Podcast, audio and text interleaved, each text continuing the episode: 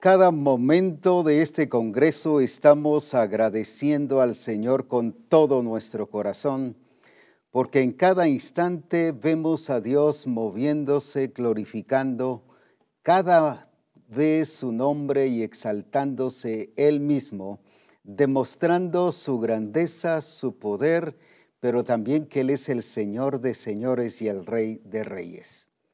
Él nos ha mostrado que Él es el Señor de este Congreso y no solo porque lo ha dicho, sino nos ha mostrado su grandeza, su poder, pero también lo que está haciendo en los diferentes lugares y congregaciones y grupos o, a nivel personal que se han reunido para ver y escuchar el Congreso. Gracias a Dios por todo lo que se ha hecho, por la renovación de nuestro entendimiento, porque el Señor en este tiempo nos ha estado hablando mucho sobre el cuidar los asuntos de mentalidad, el ser renovados en el espíritu de nuestra mente. Por eso es muy importante el entender a Dios y alcanzar su propósito y a eso nos ha estado llevando durante todo este Congreso. Es hermoso escuchar lo que Dios está diciéndonos porque es un privilegio para Misión Cristiana del Calvario. Varias personas y varios ministerios y varias denominaciones quisieran escuchar lo que el Señor nos está mostrando. Y quisieran entenderlo porque a veces lo escuchan pero no lo entienden debido a que no han venido teniendo el seguimiento que el Espíritu Santo nos ha estado trayendo a nosotros como misión cristiana el Calvario, paso a paso, llevándonos en su plan y en su propósito. Y otros quisieran entenderlo y, nos dicen, pero queremos saber qué es lo que ustedes están haciendo, quién les está diciendo esas cosas, por qué están diciéndolo, pero queremos que nos lo cuenten y que nos lo digan. Y qué importante es también el hambre y la sed que nuestra gente de Misión Cristiana del Calvario está teniendo para recibir la palabra del Señor, recibir la revelación, recibir todo aquello que el Señor nos ha mandado según su propósito y según su plan. Por eso es muy importante estar abiertos para el Señor, porque si algo vemos en Jesucristo, Jesucristo siempre estuvo abierto a lo que el Padre le decía. No era él se estaba basando solo en lo que el Padre le dijo, ni en lo que el Padre le había dicho un día antes, ni esperando lo que el Padre le iba a decir después. Dice, yo digo y yo hablo y yo enseño lo que el Padre me dice, hablando en tiempo presente.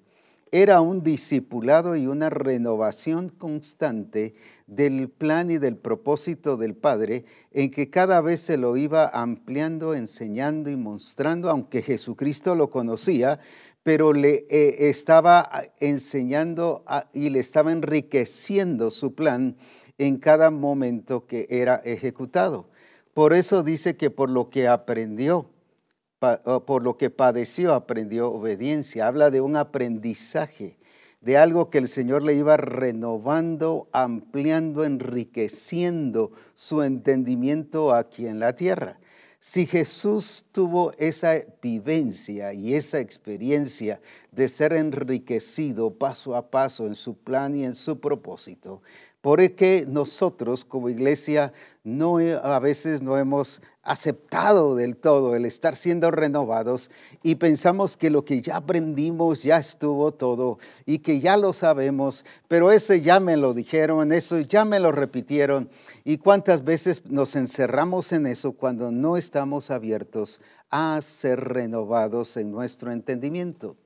Las iglesias que empezaron bien, como la de Galacia o la de Roma, que había sido, como se nos fue dicho hoy, extendida su fe por todo el mundo, había sido conocido de cómo habían experimentado al Dios invisible ahora visible, cómo era ahora su experiencia, pero por falta de renovarse y que se estancaron y que creyeron que ya habían completado todo el conocimiento del Señor, se conformaron y se encerraron y formaron patrones.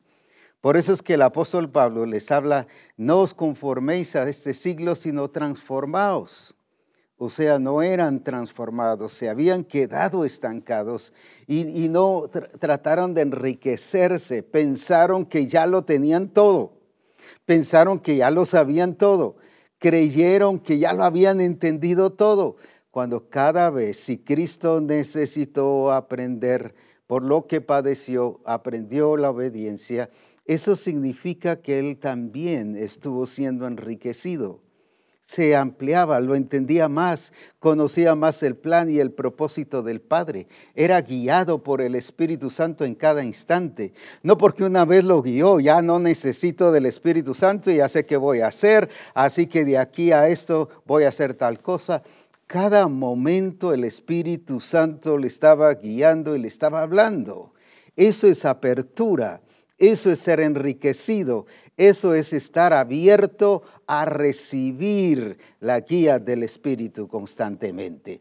Y si algo el Señor quiere de aquí en adelante, que nosotros como misión cristiana del Calvario estemos siempre abiertos a lo que el Espíritu Santo nos está diciendo y nos está enriqueciendo.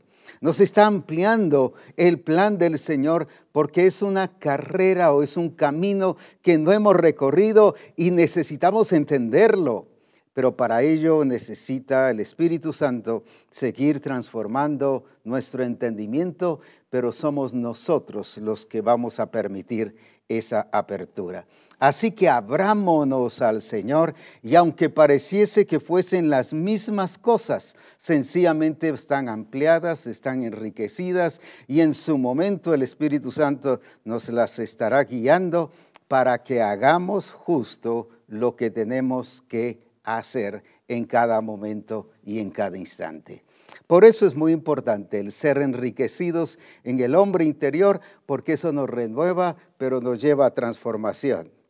La transformación no puede existir si no hay renovación del entendimiento. Decíamos al principio que no es un asunto de pecado, el pecado ya fue arreglado, ya Cristo crucificó el hombre viejo, ese problema ya está arreglado.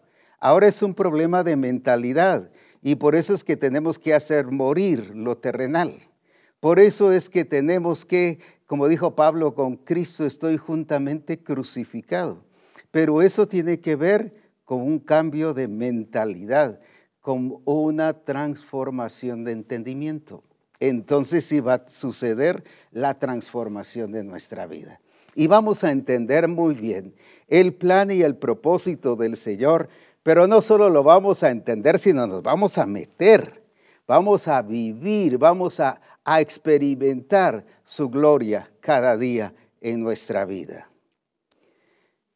Quiero explicar lo que el Señor Jesucristo hizo para hacer realidad su palabra aquí en la tierra. Y esto es algo muy esencial en cada uno de nosotros. Y veamos, y voy a mencionar algo que dice, que dijo Juan en, Juan capítulo 1 y versículo 14 cómo fue que Jesús o por qué Jesús logró el éxito y logró alcanzar el objetivo. Y lo que hablamos de la revelación y de la información en reforma la diferencia de tener revelación y la, diferencia que es muy distinto tener eh, solo información. Decíamos que Eva fue engañada porque solo tenía información. ¿Y dónde vemos que tenía información? Porque ella dijo, dijo Jehová dijo, no dice Jehová nos dijo, no se incluyó ella en el, voy a decir así, en el paquete de la responsabilidad que el Señor le dio a Adán, en la revelación que le dio, sino Jehová dijo. O sea, Él lo dijo, pero como quien dice, no me lo dijo a mí, no lo dijo para mí. O sea, ella no se incluyó, ella solo tenía lo que Adán le había contado, porque Jehová dijo. Ahora viene Jesucristo y mire la diferencia, por lo cual no fue engañado, sino fue afirmado en el plan y en el diseño del Señor. ¿Qué dice ahí en Juan capítulo 1 y versículo 14? ¿Qué pasó con Jesús? Y aquel verbo, en otras versiones dice, y la palabra fue hecha carne, y aquel verbo fue hecho carne, y habitó entre nosotros, y vimos su gloria, gloria como del unigénito del Padre, lleno de gracia y lleno de verdad.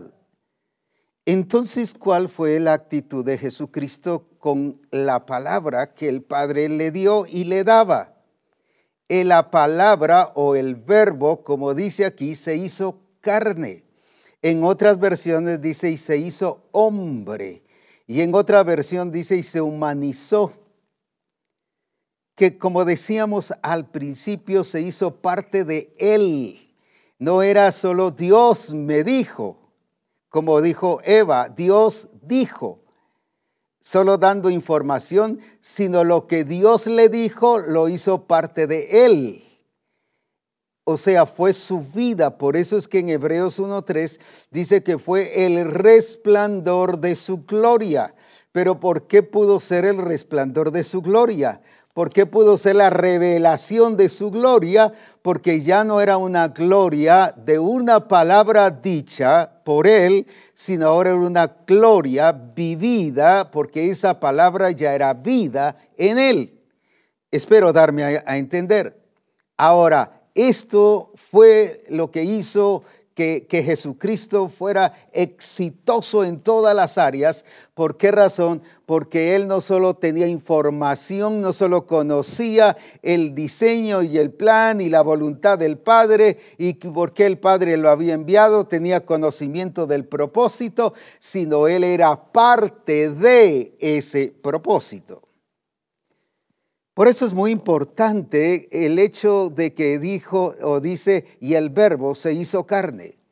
Todo lo que el Padre le había dicho, Jesucristo lo hacía para él.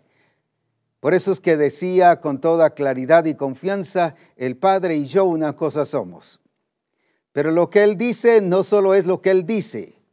Él no solo decía, el Padre dijo, sino él lo que hacía, lo hacía porque, como él dice también en Juan 14, él dijo, las obras que yo hago es mi Padre el que está en mí, Él las hace.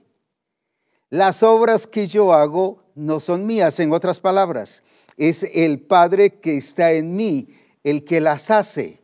Vea esa unidad, ese, ese verbo, esa palabra, ese diseño hecho carne. Entonces, ¿cuál ha sido la deficiencia a nivel de iglesia y de, misión cristiana del Calvario? Que hemos dicho muchas veces la revelación que Dios le dio al apóstol Abraham, o la revelación que tiene en la asistencia apostólica, la revelación que Dios ha dado a la misión, pero lo damos como algo extraño, pero nunca lo decimos como algo nuestro. No es mi revelación. Cuando ahora estamos diciendo es mi revelación, no es porque sea la revelación que yo estoy inventando, no es la revelación basada en mis intereses, no es en la revelación que yo estoy sintiendo, sino es la revelación que ya fue hecha carne, que me fue dicho por el Señor y ahora ha sido parte mía. Ahora esa, ese diseño es mío, no porque yo lo haya inventado o porque tenga que ver con mis intereses, sino porque yo soy parte de ese diseño. Y como no me he sentido parte de ese diseño, entonces, ¿qué hago? Lo que él dijo. Y solo estoy dando información pero no estoy siendo el resplandor de su gloria. Soy el resplandor o llego a ser el resplandor de su gloria cuando ese verbo ha sido hecho carne. Ese diseño, esa revelación ha sido hecha carne. Por eso es que el apóstol Pablo, cuando le habla a Timoteo, dice mi doctrina, pero no es la doctrina inventada por, por Saulo o por Pablo no lo que él determinó y lo que él se reunió y dijo esto sí, esto no, esto sí, esto no. Él no determinó nada. ¿De qué está hablando? Habla de mi doctrina, mi propósito. Y le dice a Timoteo, tú has llegado a ser parte de mi propósito. Cuando él entendía, Pablo entendía que había sido llamado al propósito del Señor. Pero ¿por qué lo decía? Porque el propósito del Padre había sido el propósito de Cristo y el, o el propósito de Cristo era el propósito del Padre, pero ahora el propósito de Pablo era el propósito de Cristo. Entonces ahora el propósito de Timoteo era el de Pablo. ¿Por qué? Porque era toda una cadena. Y entonces, ¿qué era lo que estaban viviendo todos ellos? El propósito del Señor. Entonces, cuando yo no estoy viviendo lo que el Señor ha dicho y no soy incluido yo, porque el Señor me incluye, el Espíritu Santo me incluye, la palabra me incluye, soy yo el que me excluyo y digo, Él dijo. Por eso fue que con razón el enemigo, la serpiente, logró ganar y con astucia se adelantó, le, eh, le ganó, le avanzó a Eva, porque ella no era parte del plan y del diseño del Señor. Ella, aunque lo sabía, por eso es que no solo dijo, Jehová dijo, sino ya después dijo, dijo que no comiéramos del fruto de este árbol, pero luego le agrega, ni le tocaréis, pero ¿por qué le agregó? Porque solo tenía información, no era parte de, del plan del Señor. Cuando usted ve que alguien le agrega es porque entiende que solo está dando información, pero no es parte de, porque al ser parte de, cuida todos los detalles que sean cumplidos exactamente.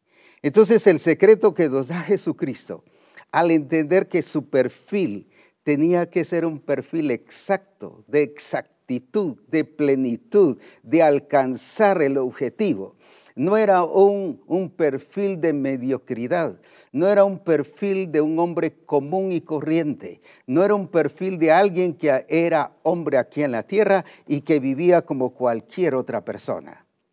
La escritura dice que Jesucristo, el verbo, se hizo carne también. Entonces, que, que vino a ser hombre pero no por ser hombre se conformó, no. Él mantuvo el perfil de un hijo de Dios en la exactitud y en el cumplimiento del plan y del propósito del Señor. Él fue exacto en todo. Él fue, no solo eh, alcanzó el principio, sino la plenitud. Era la expresión del resplandor de la gloria del Padre. Alabado sea su nombre. Ahora, déjeme decirle, y quizás algunos dirán, no hombre, eso ya es demasiado, pero así pasó con Jesucristo, así tiene que pasar con la iglesia. Jesucristo por haber hecho carne, el verbo fue hecho carne y haber hecho todo el plan, el propósito y todo el diseño del Padre en la vida de él que lo hizo realidad y él se hizo parte de. Eso lo hizo ser el resplandor, no hacer el resplandor. Él era el resplandor de su gloria. Ahora la iglesia tiene que ser el resplandor de la gloria de Jesucristo. Pero ¿cómo lo va a hacer? Lo mismo. Cuando la iglesia deje de decir, y Dios dijo, y Dios dijo, claro, no va a decir ahora yo digo, sino ahora mostrando que el Padre dijo, pero que ahora esto es parte de lo que usted está haciendo, es lo que Él dijo, sin fallas, sin ninguna, eh, ningún asunto que le falte ni que aumenta, sino en la exactitud de hacer las cosas como el Padre lo dice. Ese fue el logro de Jesucristo. Recuerda que el diablo en la tentación lo primero que atacó en la vida de Jesús no fue su ministerio el apostolado, lo profético, el pastoral, el evangelístico, magisterial, ni ningún don. Es lo que atacó si eres hijo de Dios. Él le atacó su identidad de hijo. Hijo, lo que hablábamos ayer, la importancia de ser hijo. ¿Por qué el diablo no le atacó su ministerio apostólico? ¿Por qué el diablo no atacó ningún don? Ni ninguna expresión de algún don ministerial, porque el diablo atacó el asunto de hijo, porque sabe que ahí está precisamente la razón de todas las cosas de la vida en Cristo y que me hace ser parte de toda aquella, no solo las promesas de toda la herencia, el cumplimiento del plan y del propósito del Señor, pero me hace ser parte de y me hace alguien apto, capaz, alguien que es, es un ministro competente para hacer las cosas como el Señor quiere que las hagamos. Entonces, por esa razón, él también dijo un día, mi doctrina no es mía, sino es la del Padre. Mi doctrina no es la mía, es la del Padre. Es la que el Padre me dio. Pero ahora fíjese que ahí define algo muy importante, mi doctrina. No dice la doctrina que me dio el Padre no es mía. Él dice mi doctrina, o sea, lo que yo estoy enseñando es lo que el Padre me dio. Se hace parte de esa doctrina. Y nosotros por decir es que el Señor dijo o le dijo a la misión o les dijo a los de allá arriba que, que, que tal y tal cosa, pero no se hacen parte. Entonces la gente lo que está oyendo solo es una información de lo que Dios dijo, pero no de lo que yo soy parte de. Estoy diciendo, eso es allá, eso son otros los que tienen que ser responsables de eso, pero no yo. Y por eso Eva fue engañada. Y por eso usted en muchas cosas ha sido engañado. Y por eso es que usted en muchas cosas ha sido paralizado. Y por eso usted en muchas cosas se ha detenido y se ha desviado en algunas cosas. Porque ha desviado sus sentidos. ¿Por qué? Porque se ha puesto a expensas del enemigo al no ser parte del propósito y del plan del Señor. Ahora, ¿por qué estoy hablando todo esto? Porque es esencial que todo lo que el Señor nos ha hablado en este Congreso, si todo lo que Él nos ha dicho no lo hacemos parte nuestra, entonces solo vamos a tener la información del Congreso, el perfil de la iglesia. Pero no vamos a ser parte de ese perfil y nunca llegaremos a ser el resplandor de la gloria de Cristo. Pero como iglesia somos llamados y tenemos la responsabilidad de expresar a Cristo, pero de expresar a Cristo bajo ese sentido y esa calidad de ser el resplandor de su gloria.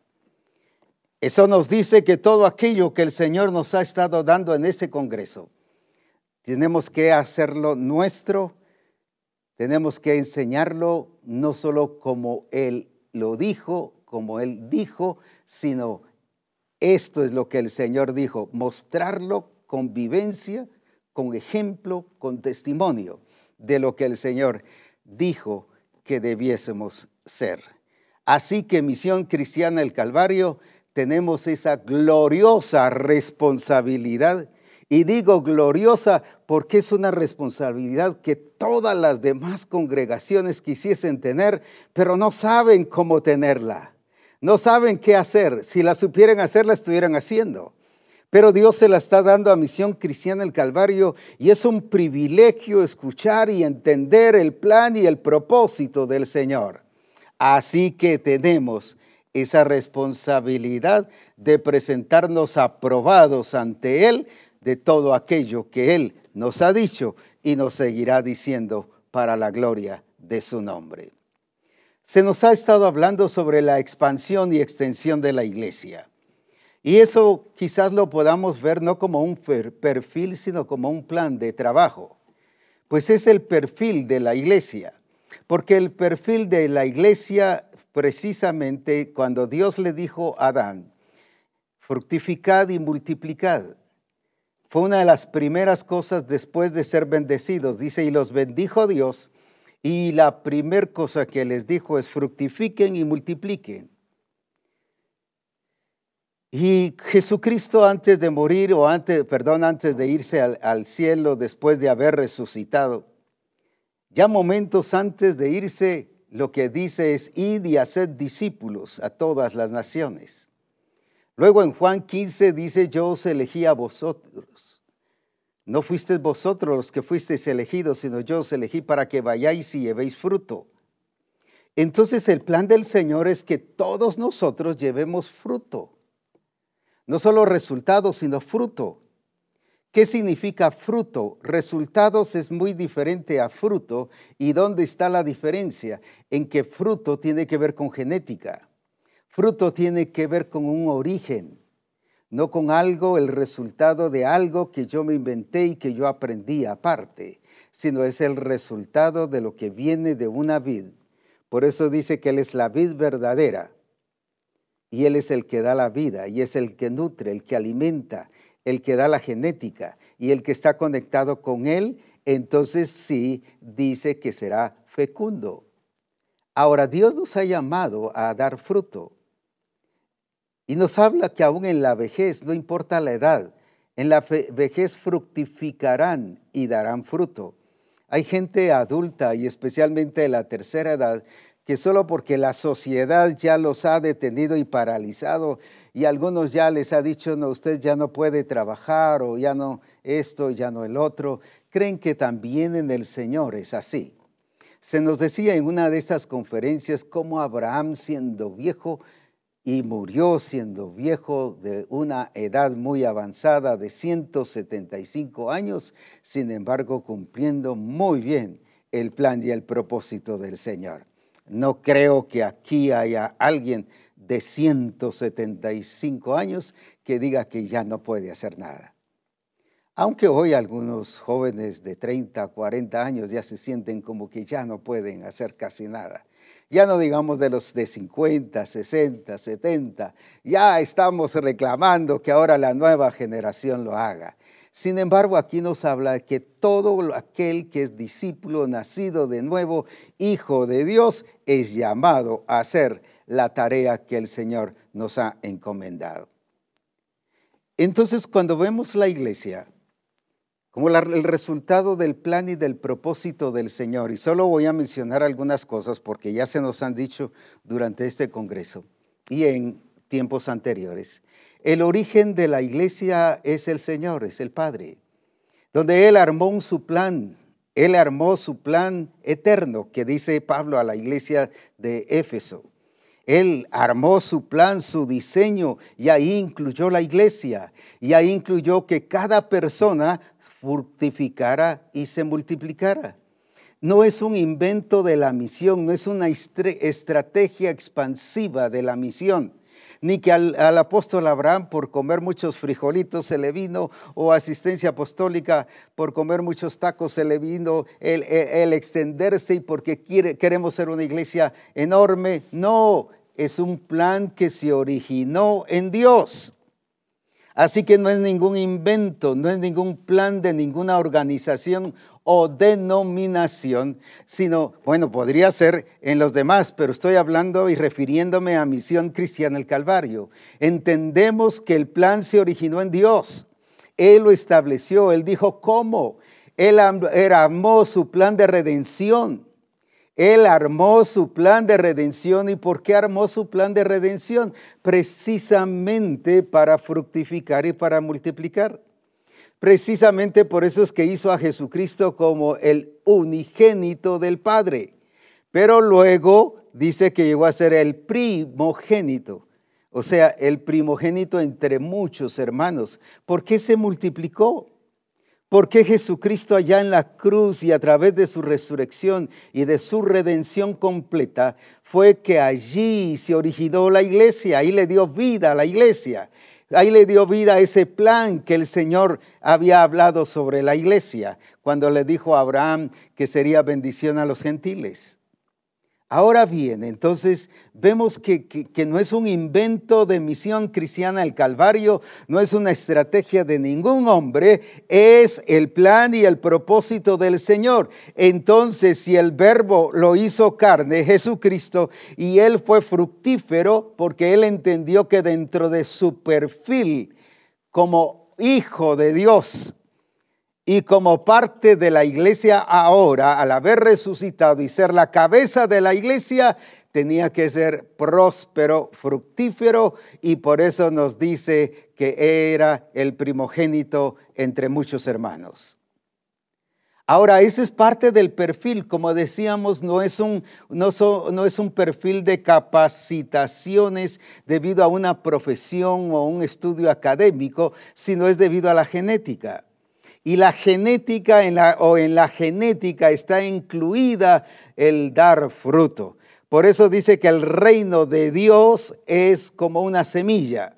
Habla, por ejemplo, de la parábola del sembrador, habla de diferentes ejemplos de semilla y de cómo se convierte en grande y de siendo pequeñita y que se convierte en grande. Siempre nos está hablando de semilla. ¿Y por qué nos habla de semilla? Porque nos está hablando de fruto. Quiere decir que entonces el dar fruto es parte del perfil de la iglesia, porque era parte del perfil de Cristo. ¿Y por qué era parte del perfil de Cristo? Porque el perfil del Padre llegó a ser carne en la vida de Jesucristo y por lo tanto también tiene que ser una realidad, vivencia, notoriedad y experiencia en cada uno de nosotros como iglesia de Jesucristo. En otras palabras, si no llevamos fruto, no estamos siendo el resplandor de su gloria, ni mucho menos la expresión de la vida de Cristo. ¿Por qué razón? Porque Él cuando nos habla de su iglesia, nos habla de una iglesia multiplicadora.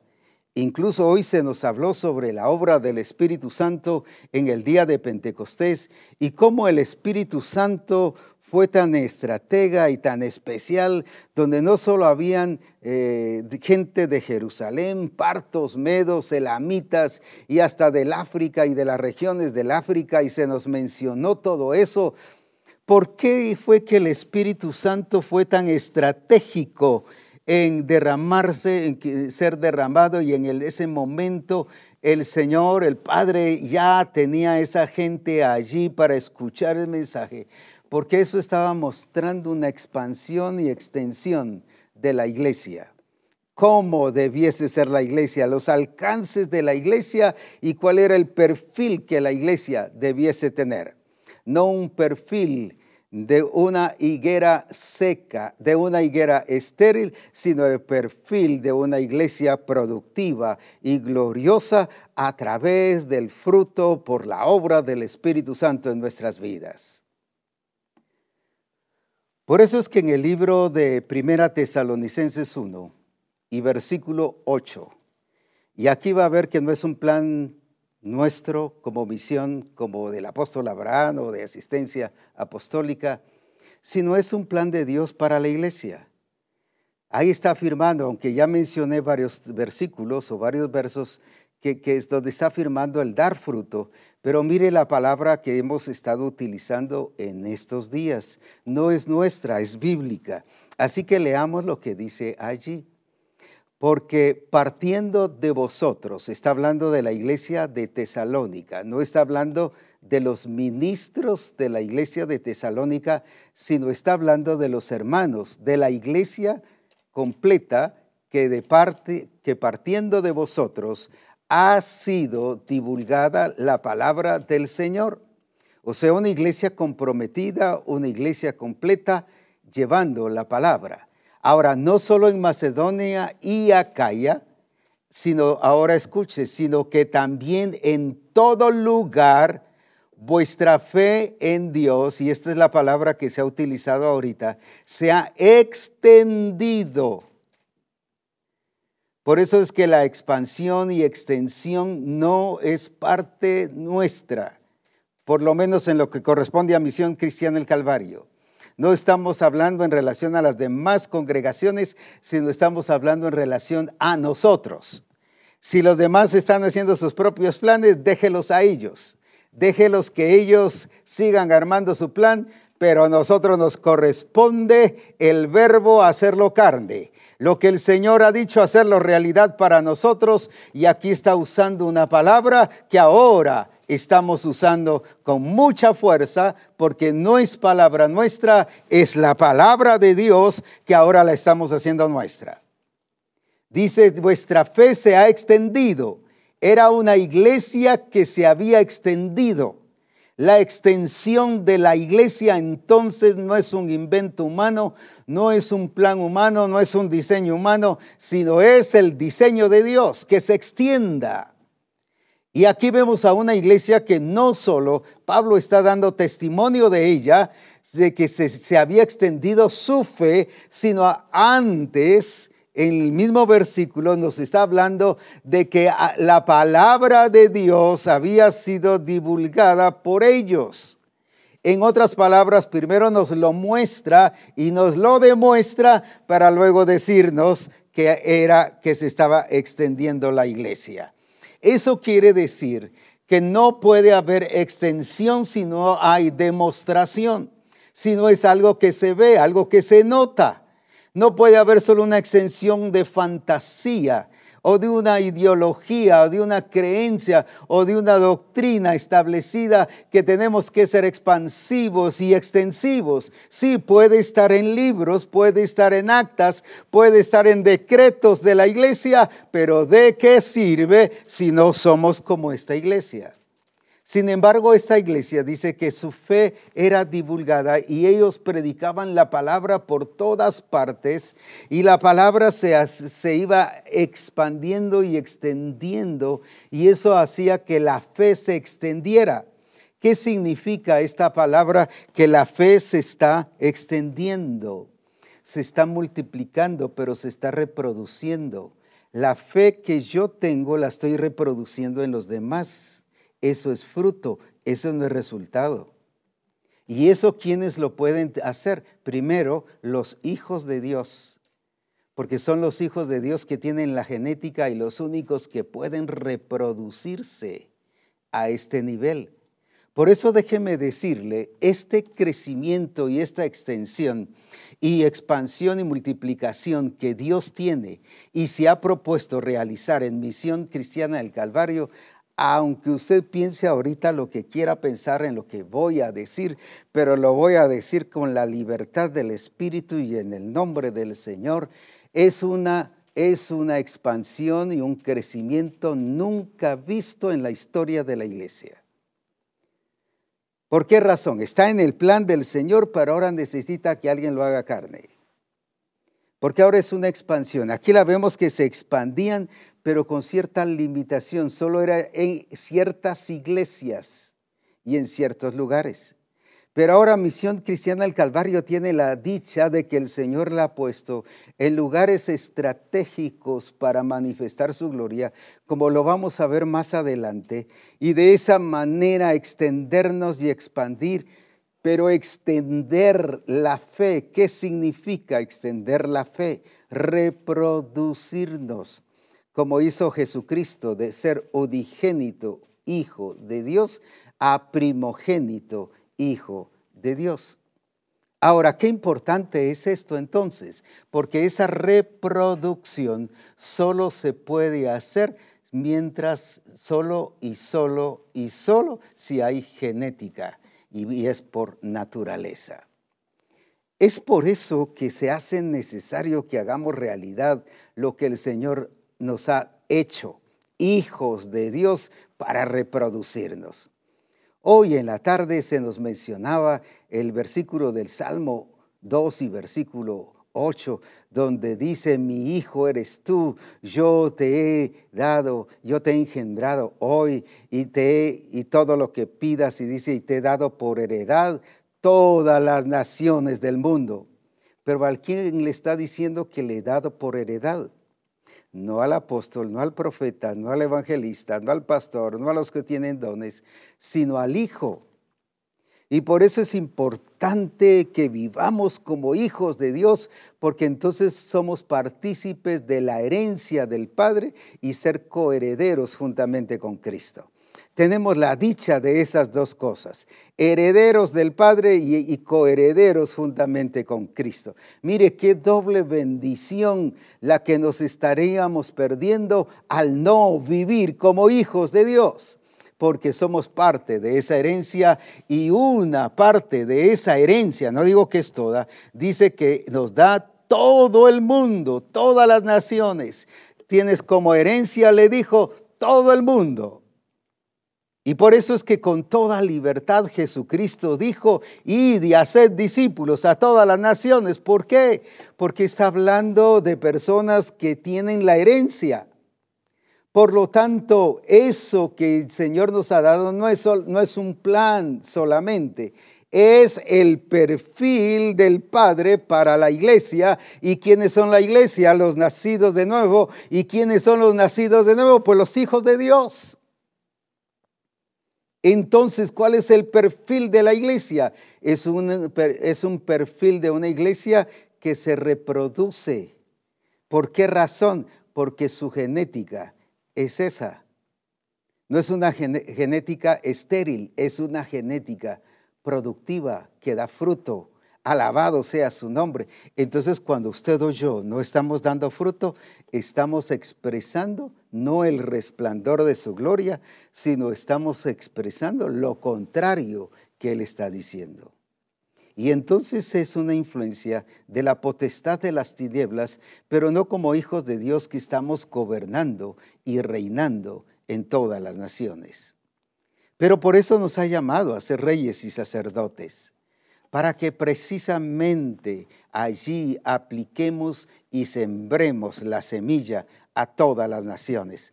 Pero no una semilla cualquiera, sino es la semilla de la vida, de la persona, de la realidad de Cristo y que les, no solo les demos un mensaje de Cristo, sino nosotros seamos el mensaje, pero tampoco que solo hagamos esas dos cosas, porque a veces solo podemos dar el mensaje, ser el mensaje, pero ahora aquí nos lleva a ser extensivos en la fe. Quiere decir que transmitamos esa fe a las demás personas, que, los, que, los, que reproduzcamos la fe en las demás naciones, en los demás países, la fe en Jesucristo, la fe revelada, la fe que es la persona del Cristo viviente, que no nos está presentando solo palabras, sino ahora realidad en su vida, porque el verbo se hizo carne. Mire qué mensaje tan glorioso el que tenemos ahora hacia las naciones. Es un mensaje entonces hecho realidad un mensaje que ahora la iglesia es parte de. Nos hemos sentido parte de, pero haciendo nuestros planes. Ahora es parte de, pero para llevar la fe de Jesucristo. Es la expresión de su gloria. Entonces, ¿qué es lo que las naciones van a oír y a entender? Se nos decía hoy en la mañana que está urgida las naciones de escuchar al Jesucristo verdadero a la realidad y de ver a la realidad de Jesucristo. Pero ¿quién es la revelación de Jesucristo aquí en la tierra? Pues es su cuerpo. ¿Y su cuerpo quién es? La iglesia. ¿Y la iglesia quiénes son? Los hijos de Dios nacidos de nuevo. Ahora, esa es la responsabilidad que tenemos. Pero me llama mucho la atención y la importancia de esa palabra, extendían su fe. La fe de ustedes se ha extendido. Ya no era solo ellos que tenían la fe. Aquellos no solo conocían la fe, sino ahora los otros, los de Macedonia y Acaya y de los demás lugares, ya no solo conocían y sabían de la fe, ahora tenían la fe. Ese es fruto, eso no es resultado. ¿De qué sirve que yo evangelice a alguien y solo tenga información de la fe? Dios es bueno, Dios es grande, Él es el Salvador, Él es el que vino a redimir, sí conocimiento, pero no tiene fe, no es su fe, no es una realidad en su vida. Porque si fuera fe, realidad en su vida, creería, recibiría a Cristo y fuera una persona nacida de nuevo. Pero cuando eso resulta, eso es fruto y a eso nos ha llamado el Señor. Y esta iglesia nos da un ejemplo. Ella no solo salía a evangelizar como muchos de nosotros salimos a evangelizar y como todas las demás iglesias salían a evangelizar. Recuerdo que una vez, hace muchos años, vinieron unos misioneros y que dijeron que iban a ir en avioneta a evangelizar al Petén. Y que si desde la avioneta empezaban a tirar eh, tratados y volantes y cuando regresaron, mire, fuimos ahí y repartimos millón y medio de tratados. Wow, ¿y a dónde repartieron tanto tratado? Ah, es que íbamos en la avioneta y tirándolo por toques y todo lo que cayó en el bosque. Porque ahí hay mucho bosque, mucho árbol, mucha montaña, donde no hay ninguna población, imagínense. Pero según ellos ya evangelizaron. No es ese estilo de evangelización, ni es una evangelización humanista centrada en el hombre, sino es una evangelización revelando la fe de Jesucristo como lo hizo esta iglesia, esta iglesia de Tesalónica. Extendieron su fe. La fe que a ellos se les había sido entregada, ahora ellos la entregaron. Mire qué, hermosa expansión y qué hermosa producción de hijos de Dios que se estaban dando. No eran números que se estaban agregando, era gente nacida de nuevo que estaba siendo parte del cumplimiento y del propósito del Señor, pero ¿quiénes lo hacían parte? La iglesia. A eso nos ha llamado el Señor, a ser parte de esto, pero no solo a ganar números o a pensar en que ya gracias a Dios alguien se entregó al Señor y ahí lo dejamos a que ese fruto siga dando fruto y les enseñamos a dar fruto.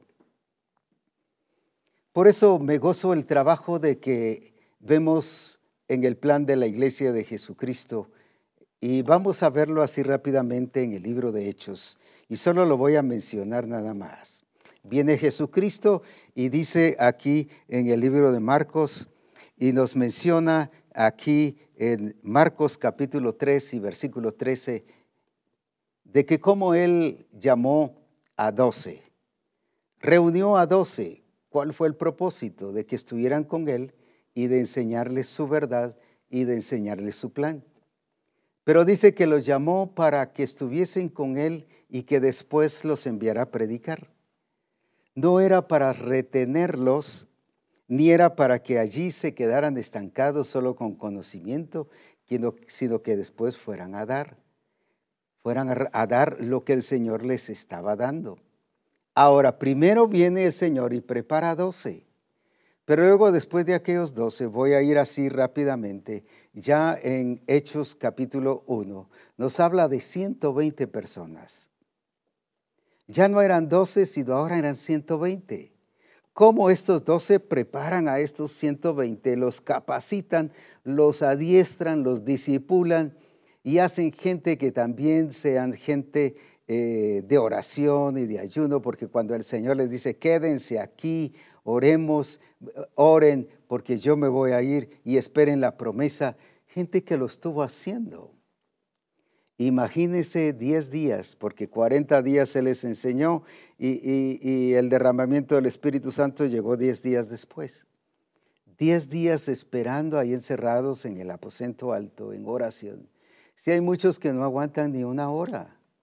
Ya andan caminando, ya andan viendo su celular, ya andan viendo Facebook, sus mensajes, ya andan todos distraídos.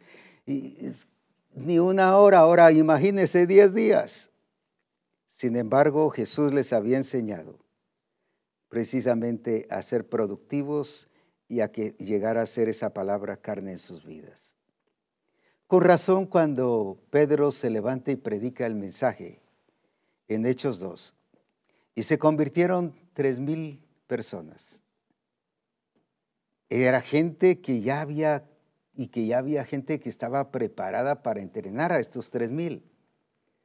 Imagínense, solo pensemos, si acaso esa situación nos hubiera tocado a nosotros. Hagamos cuentas, eran 120. Vamos a asumir que usted tiene 200 en la congregación, es mucho más de lo que habían allá. Pero ¿cuánto fruto están dando ahora que, que los 120? ¿Qué tal si a nosotros nos hubiera tocado que esos tres mil se convirtieran? ¿Quién estuviera discipulando? ¿Quién estuviera adiestrando? Nos hubiéramos vuelto locos y todos desordenados y usted agarre 20, usted agarre 50, usted 80, así a lo puro improvisado. Todo alocado. ¿Y por qué supieron bien entrenarlos y capacitarlos? O sea, transmitieron su fe. Jesucristo les transmitió su fe a los doce, los doce transmitieron su fe a los 120, los 120 transmitieron ahora su fe a los tres mil. Y con razón después del milagro en, Hechos capítulo 4, se convierten, dice, cinco mil hombres. Qué tremendo. Y a veces solo leemos así rápido, Pero dentro del pueblo judío, cuando hablaban de hombres, contaban solo a los principales, a los jefes de casa. Ahora pensemos cuánta familia tenían todos ellos. Entonces, ¿cuántas personas eran? Solo por hacer cuentas, pensemos en la esposa y dos hijos por lo menos. Cuatro. Y eran cinco mil hombres. Entonces, ¿cuántas personas realmente se convirtieron en esa ocasión? Ahora, ¿por qué era una iglesia preparada para, para, para disipular y para hacer que estas personas llegasen a ser discipuladores? Porque transmitían su fe. Ellos no solo números, ah, tenemos buen número, ellos los preparaban porque dice la escritura que permanecían en la oración, en la palabra, en la comunión con los unos o los otros, los llegaron a ser parte de, los integraron. No solo a que asistieran, nosotros ya integramos a la gente solo porque está asistiendo al grupo y sin ser parte de nada. No, ellos vivieron lo que las experiencias y las realidades de cada uno de ellos. Transmitieron su fe, o sea, se volvieron reproductivos y produjeron esa fe en ellos. Y ahora ya no eran cinco mil, sino ya se nos dijeron luego que después ya no eran solo ocho mil, sino el Señor añadía cada día a la iglesia los que habían de ser salvos. O sea, ya eran multitudes. Y luego dice, y la multitud de los discípulos se multiplicaba. Imagínense qué cantidad de gente era. Ahora, ¿cómo cuidaban a toda esa gente? Porque no era solo números, ni se ponían a cantar coritos, ni alabaré, ni alabaré, ni remolineando, ni cae en mí o yéndame, cuántas cosas. No era cultitos que se reunían, era transmitir su fe por eso era que esta iglesia de Tesalónica dice, porque la fe se extendía en ellos. Se volvió gente de la misma calidad y de la misma esencia y de la misma expresión, la gente de Macedonia y de los demás lugares de, de Tesalónica. Y por eso esta gente se volvió así reproductiva. Con razón, cuando se nos decía hoy también que respecto a la persecución, que no fue la persecución la que provocó el evangelismo, sino fue, la, fue el estilo de vida que ellos ya traían, que la persecución lo único que hizo fue expandir o extender el evangelio. Ellos iban por todas partes anunciando el Evangelio, no en algunas partes donde solo tenían contactos, sino se extendían en todas partes. ¿Pero por qué? Porque era parte de su vida, porque las habían transmitido su fe, la genética de esa fe, fe que es la vida de Jesucristo, la fe revelada, se los habían transmitido. ¿Por qué no hemos hecho de esas 200 personas que decía, de, haciendo cuentas o números, ¿por qué no hemos hecho gente que esté transmitiendo y que se esté reproduciendo? Porque no hemos hecho parte nuestra e, el plan y el propósito del Señor. Todavía es lo que Él dijo. Todavía es la revelación del Señor, pero no ha llegado a ser revelación nuestra. Pero ¿por qué Jesucristo lo logró y por qué estas iglesias lo lograron? Una expansión tremenda, un logro tremendo. Con razón, en el libro de los Hechos es la obra del Espíritu Santo y la extensión y expansión de la iglesia. Cómo se nos revela en el libro de los Hechos cómo la iglesia se extendió, cómo la iglesia creció, cómo la iglesia avanzó en todos los lugares, usando todos los recursos que tenían a su alcance. Imagínense si hubiese tenido los recursos que ahora tenemos nosotros, uh, esa iglesia saber qué alcances hubiera tenido. Nosotros, con todos los recursos que ellos no tuvieron, sin embargo, nuestros alcances son demasiado escasos y limitados. Y como decíamos, todo por nuestra manera de pensar y porque no hemos hecho propio o carne el verbo o la palabra, el diseño, la revelación en nuestras vidas. Es por eso que se hace necesario que nosotros no solo tomemos con responsabilidad lo que el Señor quiere, sino que seamos parte de, y no que nos sintamos parte de, porque yo me puedo sentir parte de, pero no ser parte de. Una cosa es sentirme parte de, pero otra es ser de el propósito y del plan del Señor. Jesucristo, la palabra del Señor dice, era, es el resplandor, es, está hablando de algo que es, no de algo que él pensaba que era. Es el resplandor de su gloria, alabado sea su nombre. Y eso es lo que usted y yo debemos de ser. Una iglesia que encarne su palabra. Una iglesia que, que su palabra sea una realidad en nuestra vida. Una iglesia, voy a decir que lo que está escrito aquí, lo puedan leer aquí. Una, un mundo, las naciones, que en vez de leer, porque las naciones o los inconversos no leen esto, las naciones lo que están leyendo es su vida, es nuestra vida. ¿Qué dice la Biblia? ¿Qué dice la escritura a través de usted y de mí? Eso es lo que ellos están leyendo. Si no dice lo mismo, entonces no lo creen, por más que usted llegue con un mensaje bonito. ¿De qué sirve que les diga, mire, la Biblia dice o la Escritura dice, si su vida no dice lo que la Escritura dice? Sin embargo, cuando dice que el verbo se hizo carne, ¿qué estaba diciendo? Jesucristo no tenía escritura, aunque sí habían algunos libros o, o algunas formas donde la escritura estaba, pero él no andaba eso.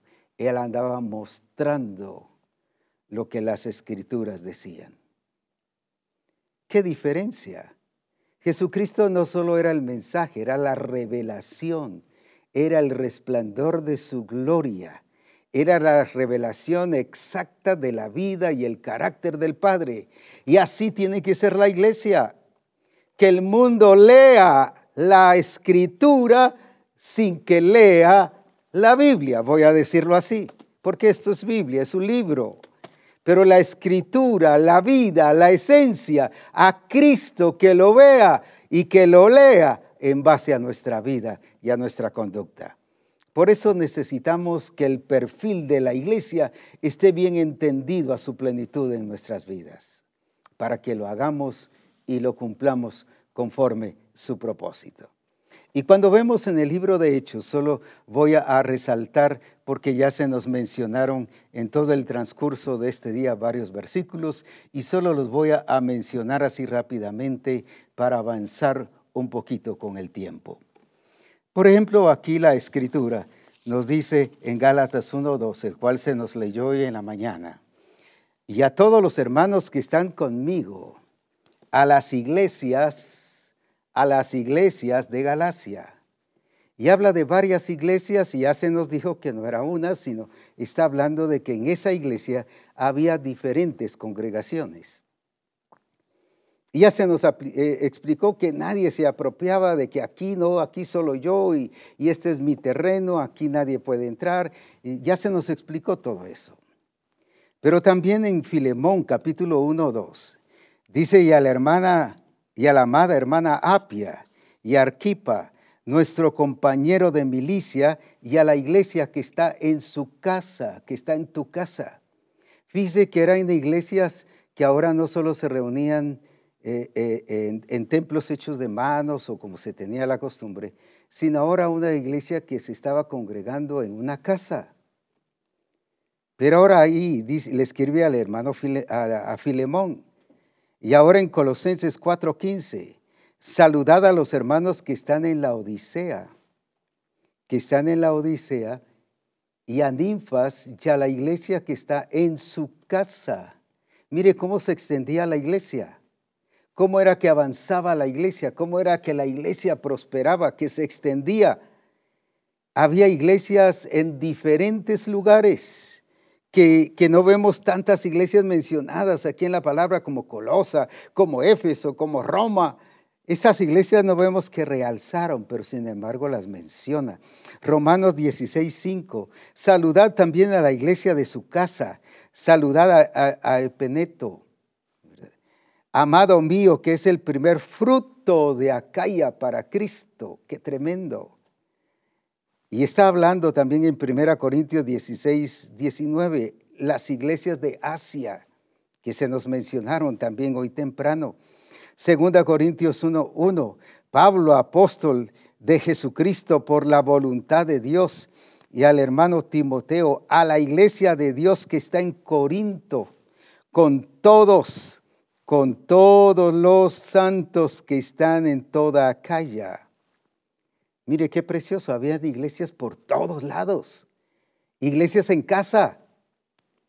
Ahora, qué precioso entonces, bajo este entendimiento de que esta iglesia, voy a, retroceder o a regresar a la iglesia de Tesalónica, que era una iglesia que extendía su fe, entendió el plan, entendió el propósito del Señor, extendía su fe.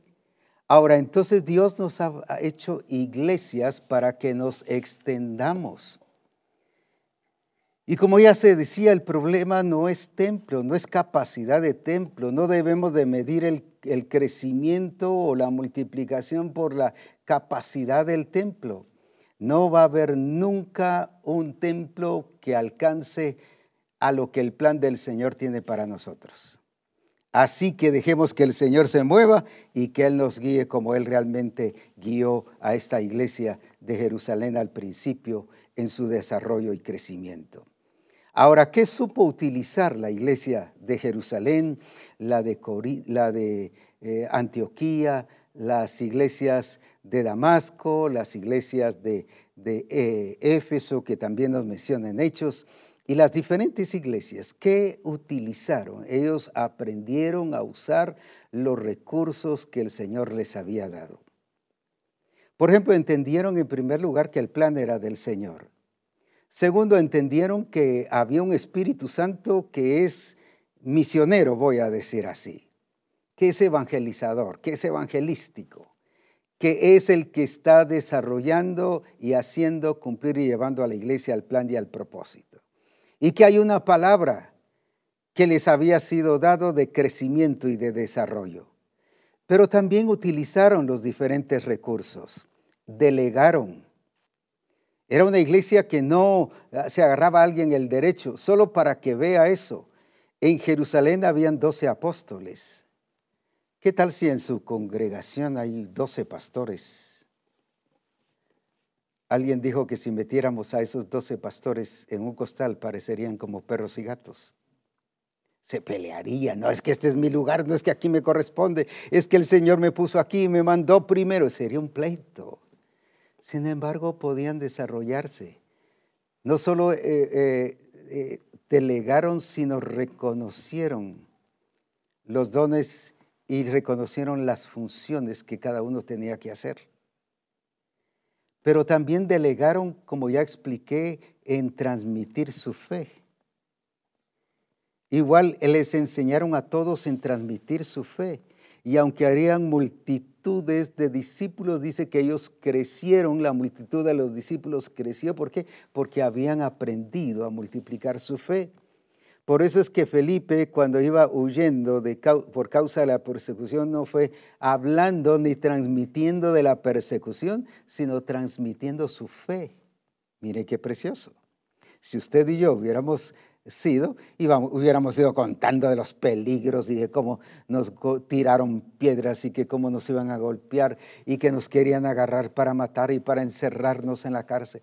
Eso hubiéramos ido contando y a escondernos, no a encerrarnos, no a expandir la fe.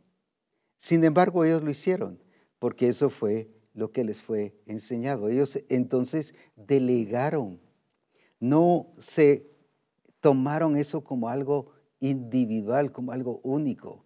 Hoy a veces hay pastores o hay ministros o hay evangelistas que todo está centrado en nosotros. Si no sale de nosotros, entonces no es de Dios. Y si no decimos nosotros, entonces no es de Dios. Y si nosotros no sabemos las cosas, no es de Dios. Y que todo lo que tenemos que hacer no es de Dios. Sin embargo, veamos una iglesia que supo utilizar todo y que entendió la obra que le correspondía a alguien como un administrador local de una iglesia local, voy a decir, en este caso un pastor, pero también de qué era lo que, lo que respondía al Espíritu Santo y, y al Señor. Y no se hacían problema, porque entendían que e, eran tantos recursos. Lamentablemente Dios nos dio a nosotros, y digo lamentablemente no por lo que nos dio, sino la forma en que estamos actuando con lo que Dios nos dio. Nos habló sobre los grupos de comunión familiar, pero nos hemos encerrado solo a eso, cuando hay tantos recursos que el Señor nos ha dado.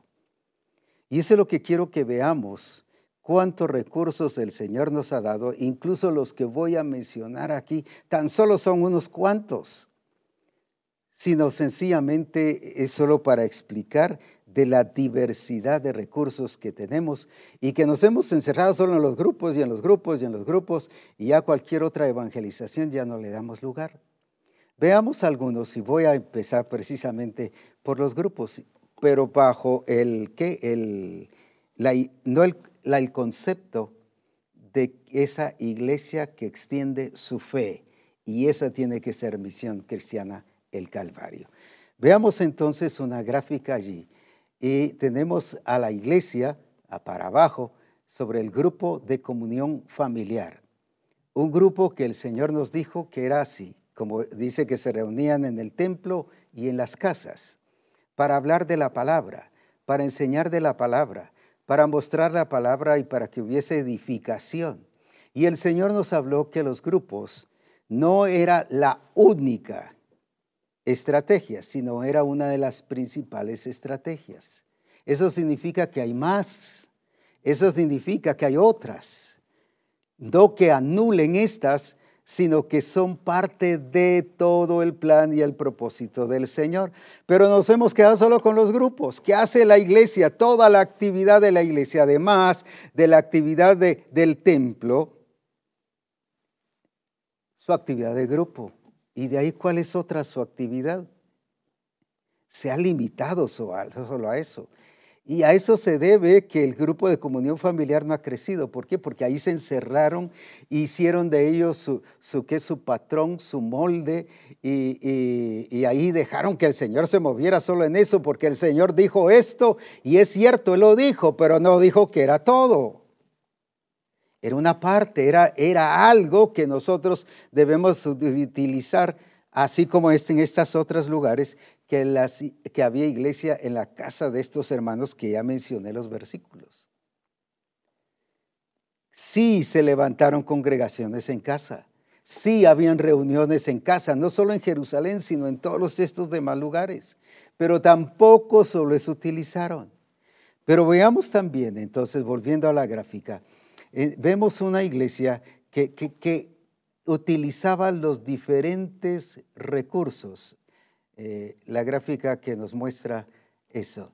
Eh, tenemos, por ejemplo, dice una evangelización a distancia, en línea. Una evangelización que sabe aprovechar la tecnología. Ay, mire me han dicho varios pastores, mire yo eso de tecnología no lo sé, no sé trabajarlo. Eso no, no, pues aprovecha a los hermanos que lo saben. Mire, yo, si a mí me hablan mucho de la tecnología, me quedo en fly en muchas cosas. No las sé trabajar. Sin embargo, mire cuánto hemos estado logrando. Es solo esta tecnología de comunicar eh, eh, eh, el Congreso, todo este desarrollo, si a mí me pusieran a operar las cámaras, yo no lo sé. Por, por localizar la cabeza, quizás le firmo los pies. No sé ni los colores, ni cómo ubicarla pero utilice, delegue, sepa utilizar a las demás personas que lo sepan. No se quede, voy a decir esta palabra y, la voy a decir con toda confianza, no se quede trabado, no se quede estancado, que porque no sabe. Utilice la tecnología. Mira, ahorita mismo hay iglesias que están creciendo sin todavía reunirse en los templos. Y se lo voy a explicar. He admirado a la sede central que tiene gente nueva también, además de la gente que ha tenido, y que le ha crecido la iglesia sin estarse reuniendo ni una sola vez en un templo desde hace casi cuatro años. ¿Y por qué ha crecido? Porque ha sabido utilizar la tecnología. evangeliza a través de la tecnología y tiene gente que es parte de la sede central en el extranjero, aquí mismo en Guatemala, en la capital, aquí mismo en los departamentos. Es parte de la sede central y se reúne en todos sus adiestramientos y actividades. ¿Pero por qué? Porque sabe utilizar la tecnología y por lo tanto es productiva en su trabajo de movilización a través de línea. Ah, no, nosotros sí tenemos nuestra, nuestro servicio en línea, pero para nuestra iglesia local. Ese es egoísmo, eso no es plan de Dios. El plan de Dios es que extendamos nuestra fe. Algunos no lo sacan en línea para que no le oigan el mensaje que está predicando. Otros para que no vean el grupo de gente que tiene para ocultar nuestra falta de desarrollo o nuestra falta de arreglo, de preparación. No, ya es tiempo que, que lo que hagamos aprendamos a utilizar todos los recursos de la tecnología. No es porque querramos hacerlo del mundo, pero mire lo del mundo, si lo, algo hace, es que cualquier cosa nueva que aparece, la aprovechan. ¿Y por qué la iglesia no sabe aprovechar eso? Digo, la iglesia sabía aprovechar, por ejemplo, no habían caminos antes, para, porque Pablo cuando inició su ministerio, no habían caminos que le llevaran al Asia y a Europa y a todos los demás esos lugares. Pero luego el, imperio romano, con tal de avanzar y de lograr eh, que su imperio dominara más ciudades, abrieron caminos. ¿Y sabe quién fue el primero que utilizó las primeras personas que utilizaron ese desarrollo, ese crecimiento. La iglesia. Y el apóstol Pablo empezó a irse a los diferentes lugares.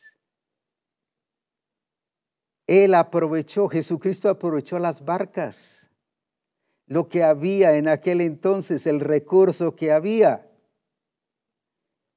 ¿Por qué nosotros no crecemos? Es que mire, la pandemia nos afectó, nos encerró y nos acostumbró a todos a estar encerrados. No, lo que pasa es que no, no es un problema de entendimiento y no hemos aprendido a usar la tecnología.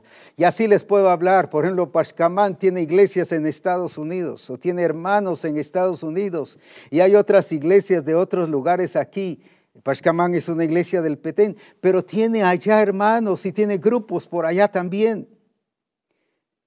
Y así también Juleque y otros lugares que se han estado desarrollando. Y digo, ¿cómo estos lugares metidos en la montaña sí han entendido que pueden desarrollarse y crecer? ¿Y por qué las demás congregaciones no lo pueden hacer? Están aprovechando su tecnología, están aprovechando los recursos que tienen y, si, es que no tenemos, mire las cámaras a veces, toda sale desenfocada y empañosa la imagen de las personas o cuando predico, pues compren una nueva. Compren una nueva. No necesitan comprar una de cientos de miles de dólares, pero sí necesitan mejorar su tecnología. Y porque esta iglesia de Jerusalén aprendió a usar todos los recursos a su alcance y cualquier cosa que pasaba no era estorbo. Incluso la persecución no fue estorbo, sino fue un recurso de expansión. Mire qué belleza. Para nosotros hubiera sido un recurso de estorbo y de limitación. Sin embargo, ellos se expandieron. ¿Por qué nosotros no podemos expandirnos? También tenemos esta iglesia, y estoy tratando solo de dejar los puntos eh, en estas gráficas, y veamos en la gráfica entonces otro recurso que ellos entendieron que podía darse, la evangelización local y personal. Evangelización local y personal, ¿qué significa? Ah, es que como ahora ya es con grupos, ahora ya dejamos de evangelizar a nivel personal. ¿Quién dijo eso? Mire el ejemplo de Jesucristo. Jesucristo utilizaba la evangelización personal. ¿Se recuerda que evangelizó a la mujer samaritana? ¿Se recuerda que evangelizó a diferentes personas y podría mencionar otras? Le habló a un saqueo, bájate de allí y voy a tu casa. Ahí es donde te voy a hablar. Él utilizó la evangelización personal. Pero vemos también que la iglesia, la iglesia de Jerusalén y la iglesia, la iglesia de Hechos, que nos muestra la escritura en su extensión, también utilizó la evangelización personal y, de grupo. Por ejemplo, el Señor, un ángel del Señor le habla a Cornelio para que fuera a traer a Pedro y para que le hablara a Cornelio y a su familia. Y luego vemos, vemos a, eh, a diferentes, en el caso de Jesús con Saulo, una evangelización personal. No llevó a ningún ministro, fue Ananías el que después el Señor le dijo que fuera pero para evangelizarlo fue uh, el Señor solamente con una persona. O sea, no, no dijo el Señor, no, no, no, como ya les hablé de las reuniones en casa, ya no, eso ya no vale, la evangelización personal ya no vale. Jesucristo lo hizo. Y vemos retrocediendo un poco en la historia, vemos a Dios que evangelizó a Abraham, fue a nivel personal. O sea, la evangelización personal es importante y por eso es que el Señor te lleva a los diferentes lugares. ¿Sabes por qué el Señor te ha colocado en lugares estratégicos? Y de eso hablaba hace un rato y hoy lo voy a aplicar aquí. ¿Sabes por qué el Señor ha colocado a personas en el gobierno o a personas en el Congreso, a personas en sanidad pública o a personas en educación o a personas en economía, a personas en el campo agrícola o a profesionales. ¿Sabes por qué te ha puesto así estratégicamente? Precisamente para que allí seas el resplandor de su gloria. Para que a través de esa expansión personal venga y se invada todas las entidades, todas las empresas, todos los lugares con el Evangelio de Jesucristo. ¿Y sabes por qué te ha llevado a otros países? Unos a México, otros a Estados Unidos, otros a Europa, otros a Canadá, y así pudiese mencionar. ¿Por qué te ha llevado? Es que yo me fui apóstol por asuntos de trabajo. Yo me fui porque me amenazaron. Yo me fui. Si ese fue el instrumento que Dios utilizó para llevarte. Pero para que allí extiendas el Evangelio de Jesucristo para que allí no dejes de hablar a nivel personal. Y cuando hablo de la iglesia local, sí, que también allí se evangelice y, confundimos el trabajo a nivel de la iglesia local. Y como se decía hoy, sí, nos predicamos a nosotros mismos y estamos gozosos de escuchar testimonios nosotros mismos y cantamos nosotros mismos y todo es para nosotros. cuando podemos ver cómo se puede extender la iglesia y hacer evangelismo y trabajo dentro de la iglesia local. Y cómo la iglesia local, porque esta iglesia era toda que estaba comprometida, estoy hablando de la Tesalónica, toda la iglesia era comprometida. Incluso solo mencionó cuando Bernabé llegó a Antioquía, dice que a todos los llevó a perseverar en la fe no solo a los ministros, no solo a, voy a usar la palabra, no solo al liderazgo, no solo asistencia pastoral, no solo a cierto grupito de personas, sino dice a todos los entrenó, los capacitó, llegó a ser un entrenador, alguien que les transmitió vida y que les transmitió lo que el plan y el propósito del Señor. Pero ¿cómo? Ah, a todos, a toda la iglesia. Eso es lo que el Señor quiere, que todos, no solo los ministros, y se nos decía hoy, ese Señor no les está hablando a los pastores solamente, a los apóstoles solamente, a los profetas solamente, le está hablando a toda la iglesia. Ahora era toda la iglesia que hablaba, toda la iglesia que evangelizaba, pero olvidémonos ya de, del sistema antiguo es de este plan de reproducción, de este plan de multiplicación que el Señor nos está enseñando de reproducir hijos de Dios que exalten y glorifiquen su nombre y que también sean el resplandor de su gloria y que lleven el mensaje de Jesucristo a las naciones. Pero si seguimos viendo la gráfica, también vemos una iglesia que se movilizaba de una manera evangelística. Era una iglesia que se expandía abriendo iglesias, abriendo eh, más lugares. Una iglesia que, podía eh, darle continuidad a la iglesia y hacer de cada lugar una iglesia que estuviera activada, una iglesia que estuviera movilizada. Pero me gusta mucho el punto cuando lo vemos arriba. Una iglesia que manifestaba el poder de Dios. Es una iglesia que hemos descuidado mucho el manifestar el poder de Dios. Se nos decía hoy durante el día que era una iglesia que manifestaba el poder de Dios fuera, no solo dentro. Y hoy todas las oraciones que hacemos se llevan alrededor del templo o, dentro del templo. Una iglesia que manifestaba el poder de Dios. Se nos leía, por ejemplo, el caso de, de Felipe en Samaria. Felipe en Samaria dice que muchos enfermos eran sanados y que muchos milagros sucedían. Y por la mano de Felipe sucedieron muchas cosas. Era una iglesia que sabía aprovechar el poder de Dios y como se nos decía hoy, no era gente que era convertida, era gente inconversa experimentando el poder y la gloria de Dios. Y en otros versículos dice, y por la mano de los apóstoles se hacían muchos milagros. Y en otros versículos dice, y por las manos de Pablo se hacían muchos milagros. Una iglesia que sabía utilizar el poder de Dios. No una manifestación del, poder de Dios encerrada, sino una manifestación del poder de Dios expresada. Y a raíz de eso mucha gente vino a conocer a Jesucristo. ¿Por qué Saqueo quiso ver a Jesús? Porque en los versículos anteriores o en el capítulo anterior de Lucas, Lucas 19 habla de saqueo, en el 18 nos habla sobre, sobre alguien que había sido ciego y cómo el Señor lo sanó.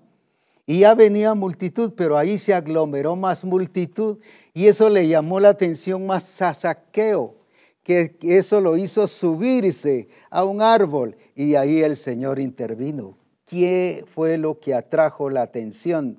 El milagro que se había hecho. Entonces, ¿cuántas conversiones pueden haber producto del milagro? Producto del milagro, de milagros que hace falta hoy que como iglesia, misión cristiana, el Calvario, los hagamos. Pero no milagros, ah, sí, ya vio pastor que el Señor le está hablando, como se nos decía hoy en la tarde.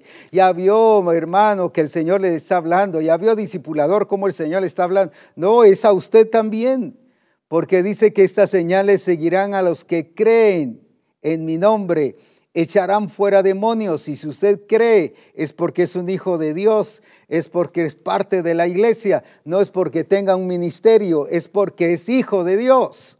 Y esas señales deben seguirlo. Toda la iglesia debe hacer milagros, toda la iglesia debe hacer sanidades.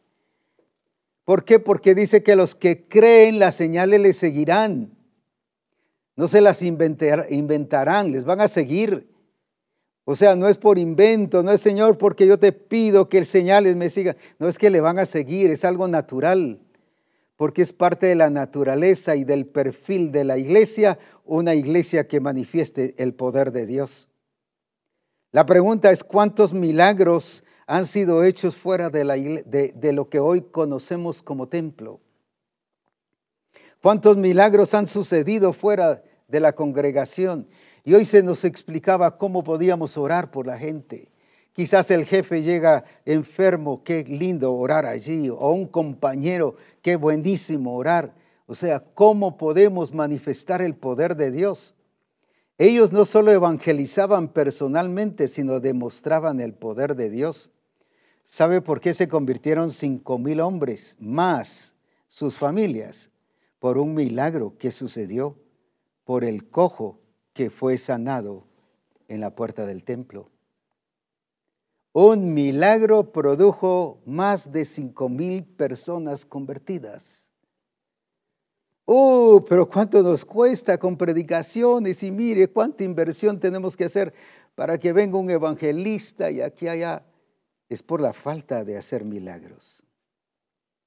Un milagro produjo en esa ocasión de cinco mil a 20 mil convertidos, porque decíamos, pongámosle cuatro por cada uno.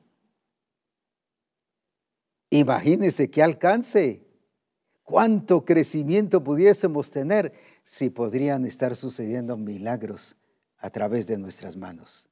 Y no es de que puedan suceder, deben suceder, porque el perfil de una iglesia que se extiende y que se expande es también la manifestación del poder de Dios. Así que eso no es si queremos o no queremos.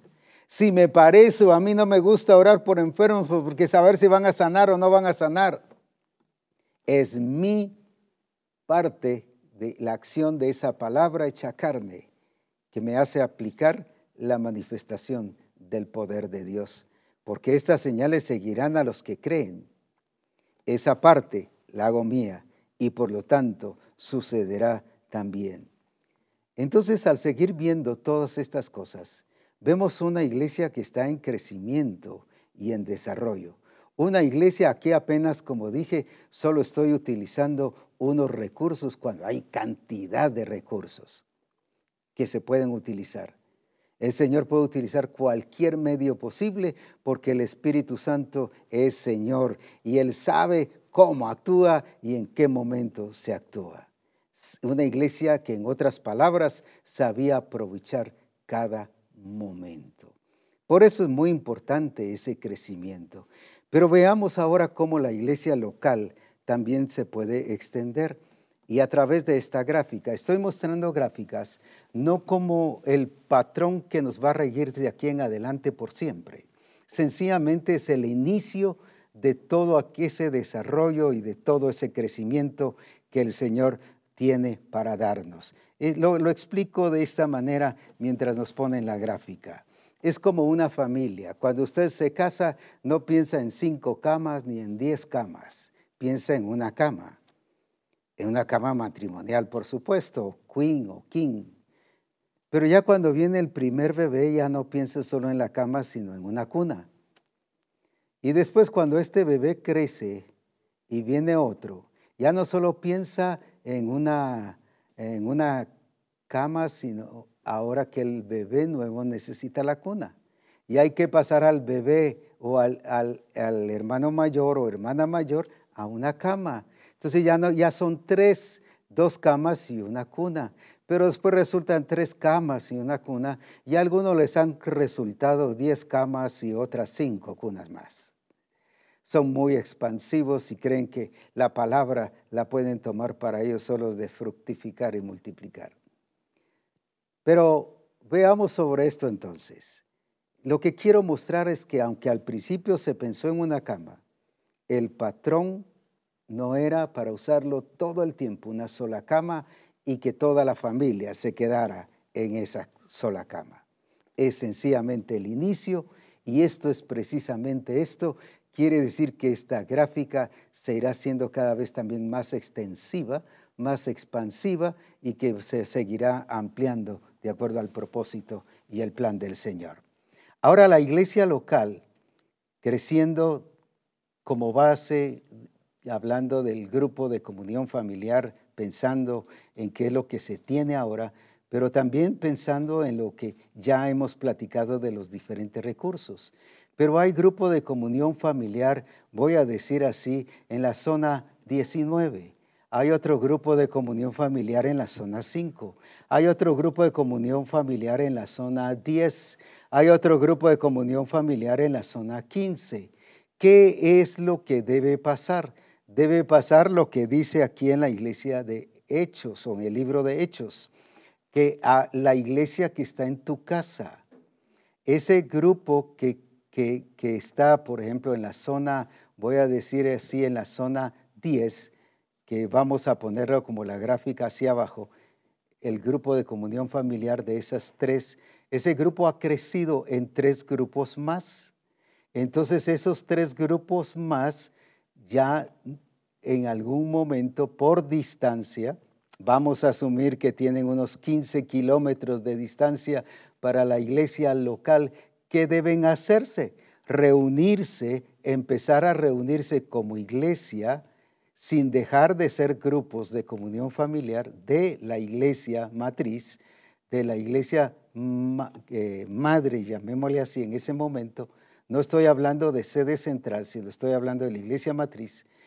Eh, entonces, son parte de ese grupo, pero como no pueden asistir a la iglesia, se hace necesario que allí, en ese lugar de la zona 10, pues empiecen a reunirse y no como una iglesia independiente, sino como parte de la iglesia matriz. Y para eso está la tecnología, la comunicación. Las reuniones los domingos las deben de ellos de ver, de tener y de tener juntos. En otras palabras, el, el culto de la iglesia matriz debe ser el culto de la iglesia de la zona 10, voy a decir así.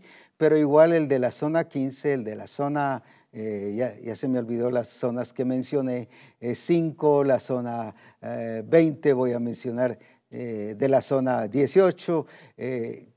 lo mismo tiene que ser, o sea, no son iglesias independientes, sino son iglesias parte de, que deben tener sus reuniones, pero cada grupo de comunión familiar debe crecer ya tenemos ahí la gráfica, no es que necesariamente solo a tres, pueden tener tres, cinco, ocho, diez grupos más y así los demás grupos y crecer, pero todos ser parte de la iglesia matriz, no ser iglesias eh, independientes, pero debido a distancia y debido a falta de capacidad de la iglesia local en tener las reuniones, por eso deben haber estas clases de reuniones, como nos muestra aquí la escritura.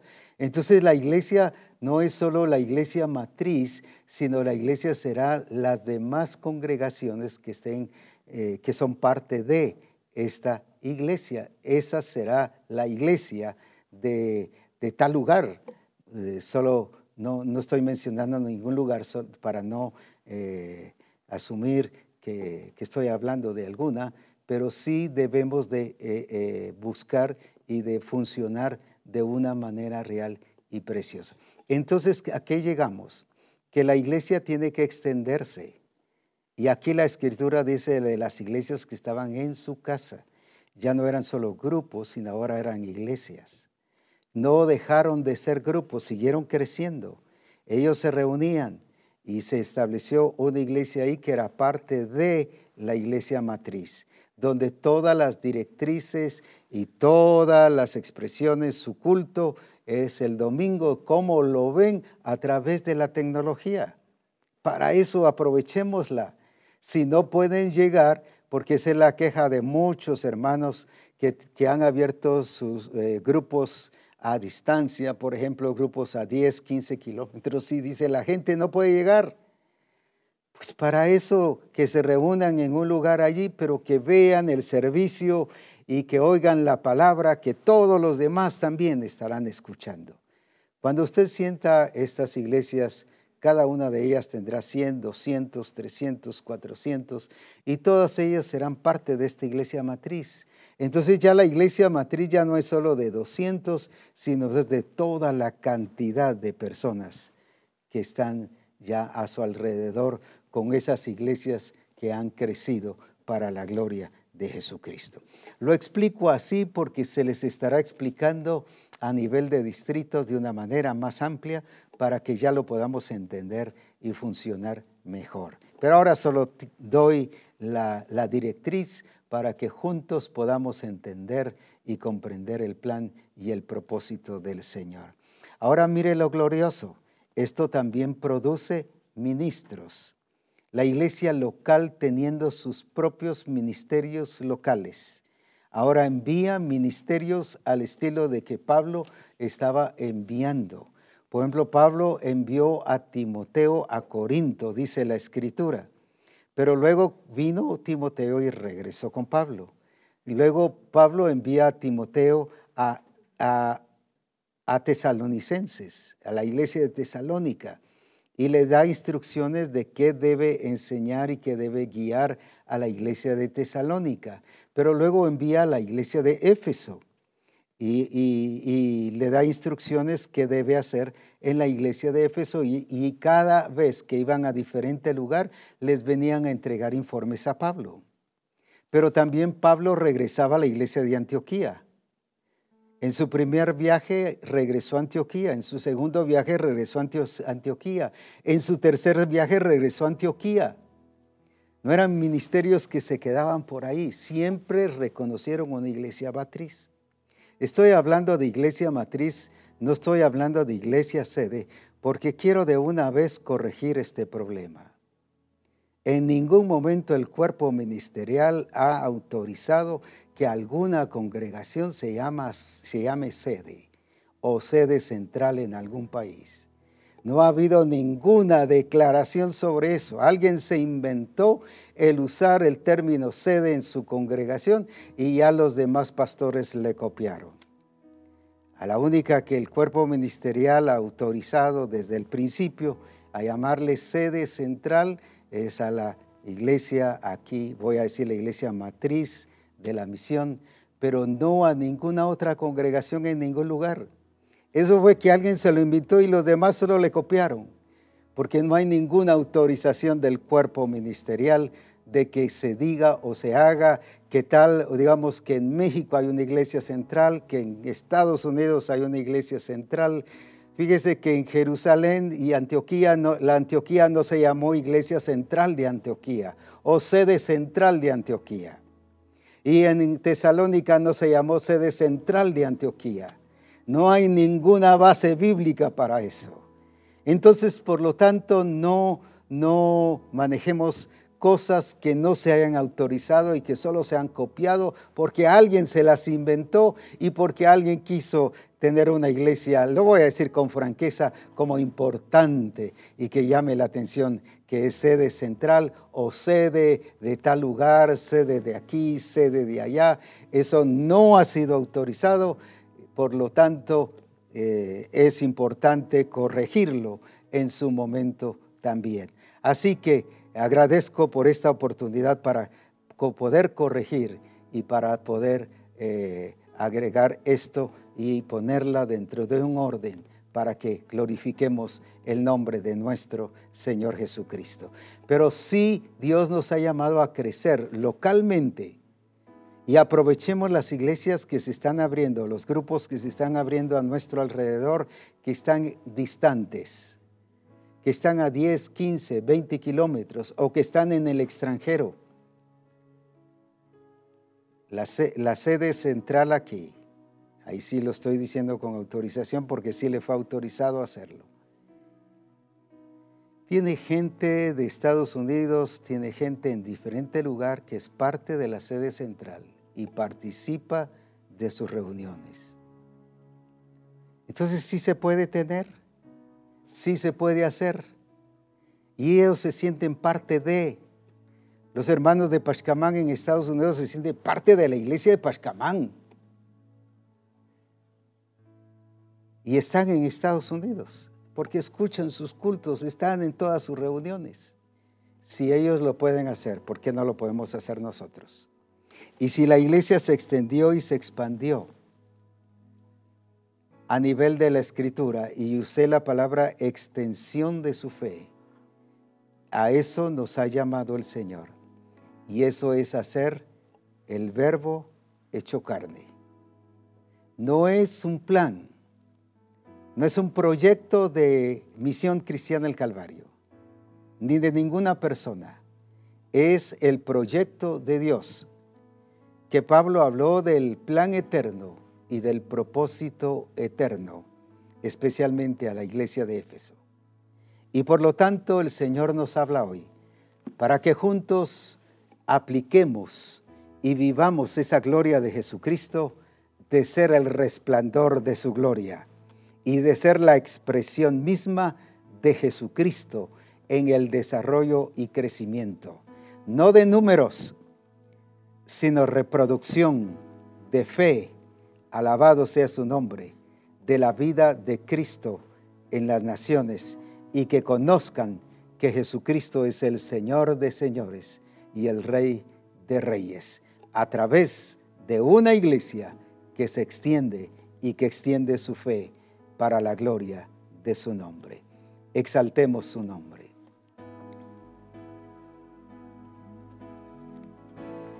No hay nadie tan perfecto como tú, Dios de todo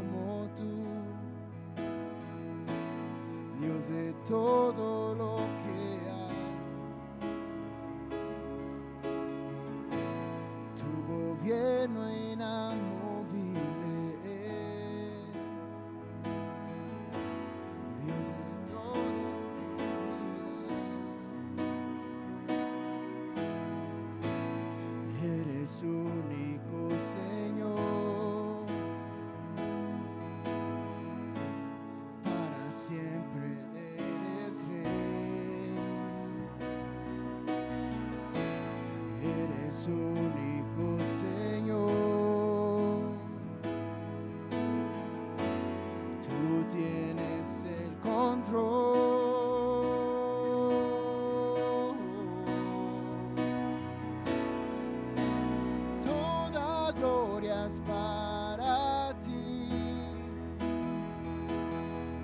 Inquebrantable es tu poder. Viernas con sabiduría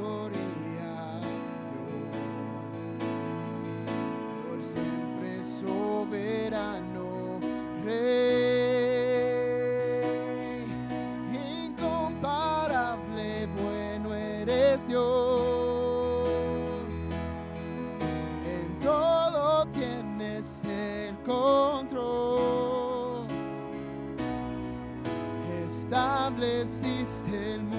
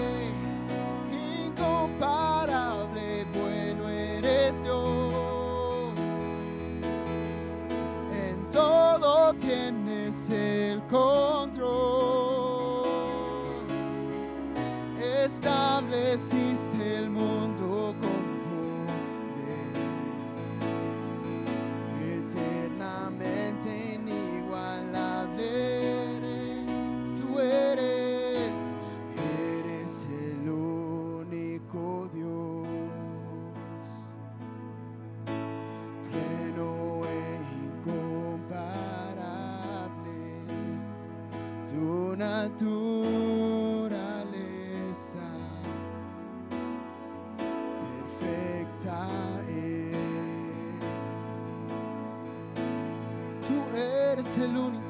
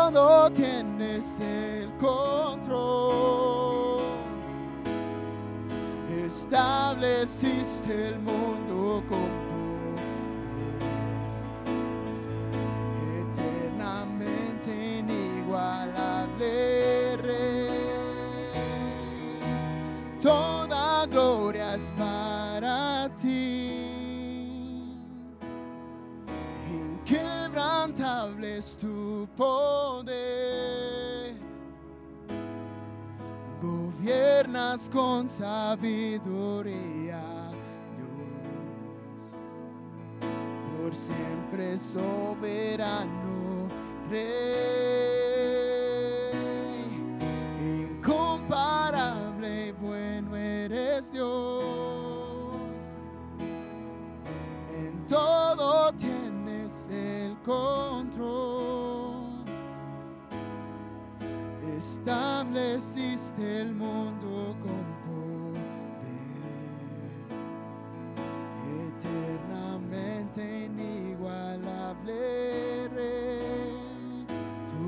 es.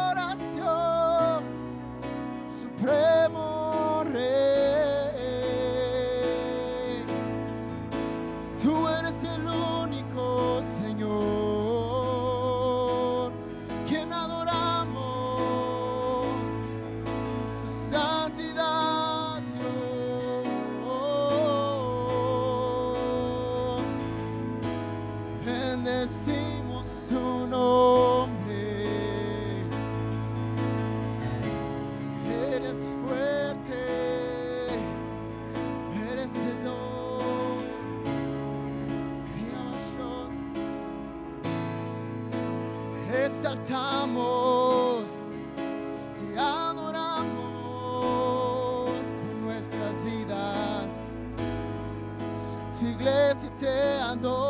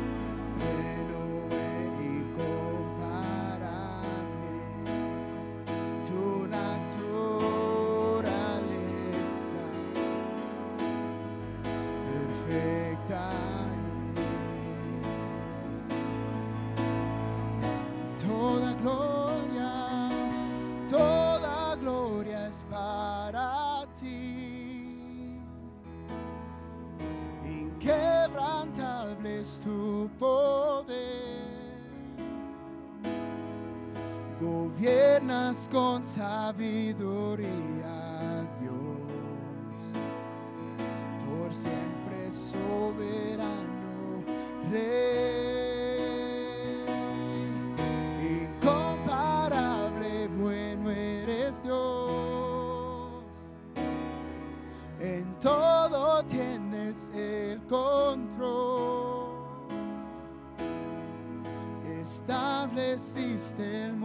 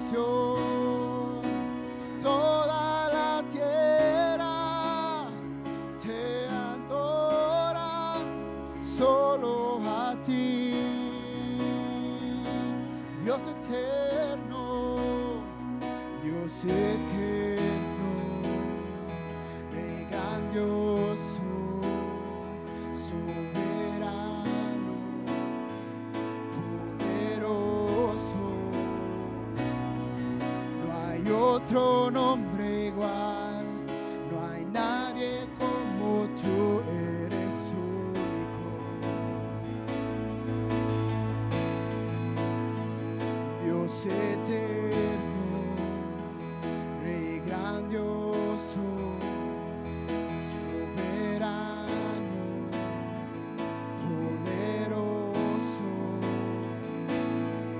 No hay otro nombre igual.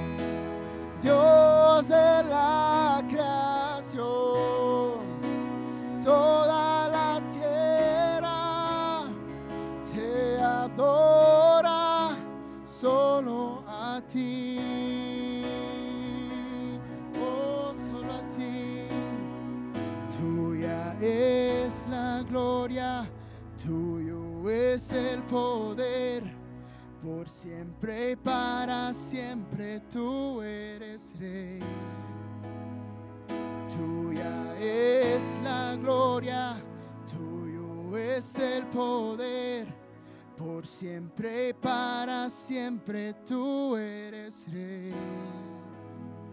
Tuya es la gloria, tuyo es el poder, por siempre, para siempre tú eres rey.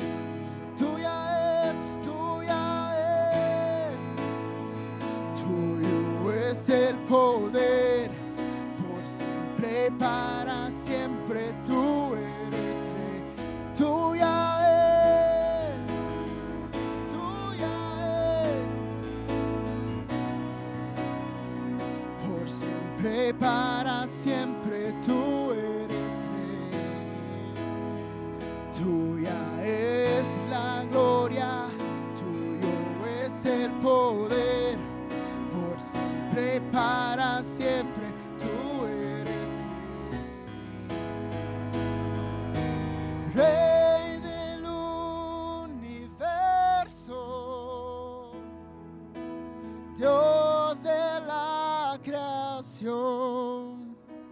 Toda la tierra está llena solo de ti.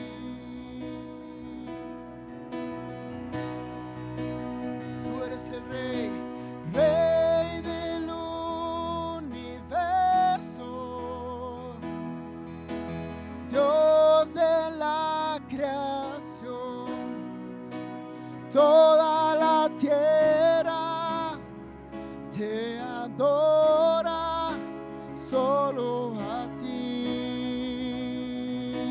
bendito creador, solo a ti. Damos la gloria, damos la honra, solo a ti,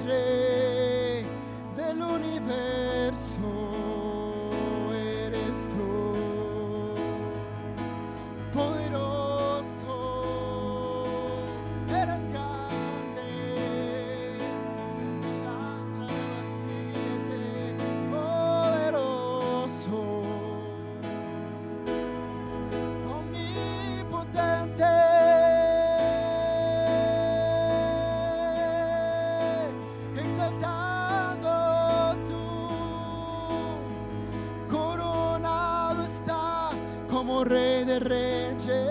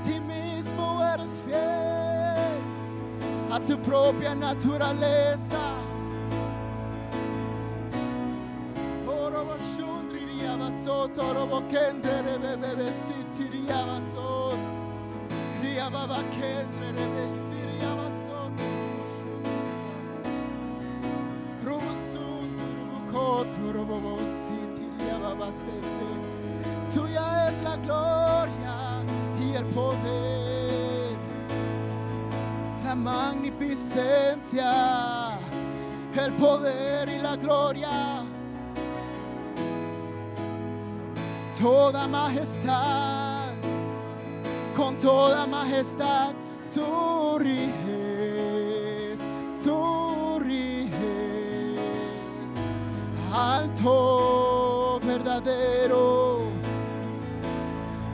tu justicia es perfecta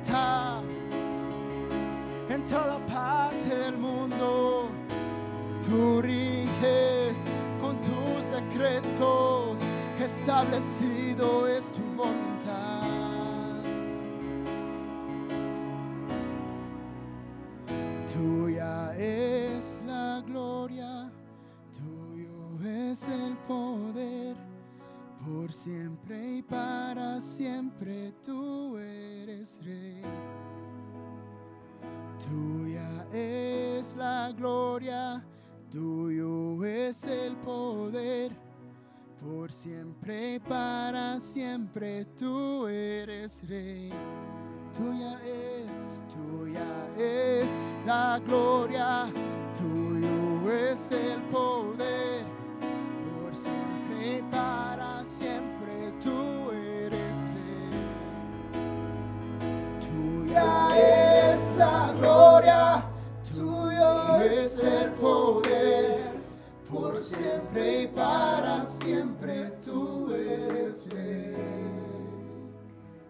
Qué tremendo momento y tiempo que hemos estado teniendo aquí. Y eso me hace suponer y ver y sentir el tiempo que ustedes también están teniendo allá. Un tiempo grandioso, un tiempo donde ahora Misión Cristiana del Calvario está expresando el perfil de Cristo en sus vidas. Estamos muy agradecidos con todo lo que el Señor ha hecho y dicho y lo que Él seguirá haciendo, porque su plan y su propósito no concluyen aquí, sino continúa, porque el plan del Señor es para cosas grandes y gloriosas. Y para eso ha sido llamado tú y yo. Quiero expresar agradecimiento al Señor en primer lugar por ser tan especial con nosotros. Nos ama demasiado. Quiere mucho a Misión Cristiana del Calvario. No es porque nosotros no nos hayamos ganado, sino porque Él se determinó a amarnos. Y por eso nos cuida, nos protege y nos enseña, nos educa, nos forma, nos corrige. Y por eso exalto el nombre del Señor, por tener un Dios tan especial como el que tenemos. Por eso alabo a Dios. Y voy a usar un término que quizás el mundo lo use mal. No, quizás no lo usa mal. Y quizás algunos lo vean mal, pero lo voy a decir en la forma correcta. Me siento orgulloso de tener ese Dios que tenemos. Dichoso, porque es el único Dios verdadero. Pero también me siento orgulloso de nuestra gente de Misión Cristiana el Calvario. Alabo a Dios por cada uno de ustedes. Exalto su nombre por el amor de ustedes hacia Dios y por la vida de ustedes hacia Dios. Porque yo no soy solo misión cristiana el Calvario. Asistencia apostólica no es solo misión. Somos todos nosotros. Es usted y soy yo. Y créanme con franqueza que estoy orgulloso de ustedes. ¿Y qué me importa que los demás misioneros o de las de otras denominaciones, si lo llegan a oír, lo oyen mal? Ese es problema de ellos. Pero es mi bendición ser servidor de Dios y de ustedes. Alabo a Dios por cada uno y les bendigo. Bendigo sus vidas, sus trabajos, la iglesia misma, la misión, su gente preciosa, preciosa la gente de Misión Cristiana el Calvario. No solo embellecida por la obra de Cristo, sino por su comportamiento también. Les bendigo y que sigamos juntos sirviendo el nombre del Señor. Agradezco también al Señor por todos los que han participado en este Congreso los que han hecho posible este Congreso. Felicito a los conferencistas por el tiempo dedicado. No es solo el tiempo de Congreso, sino tiempo que ha venido atrás de preparación, de instrucción, de dirección, y han estado dispuestos a tenerlo y a estarlo, y a darnos esa palabra del Señor. Dios les bendiga y que el Señor les siga usando grandemente y de una manera especial. También felicitamos a los traductores. Es tarea difícil. Es tarea fácil. Uno sabe aquí qué decir, pero ellos allá tienen que ir al, al, al, al paso de cómo aquí vamos. Así que muchísimas gracias. Dios les bendiga y que el Señor les siga usando grandemente. A todo el staff que ha estado trabajando aquí como también en sus casas. Y cuando hablo de sus casas estoy hablando aún de varios países. Dios les bendiga y les use grandemente para que juntos sigamos haciendo realidad el llevar la palabra, la revelación a toda misión cristiana el Calvario. Y de esa manera veamos juntos una misión crecida, una iglesia desarrollada, una iglesia viendo la plenitud de Cristo en sus vidas. Así que felicitaciones, Dios les bendiga y muchísimas gracias a cada uno de ustedes. Pero también hemos tenido una participación muy preciosa en relación a las comidas. Nos han cuidado demasiado. Gracias por las personas que han provisto las comidas.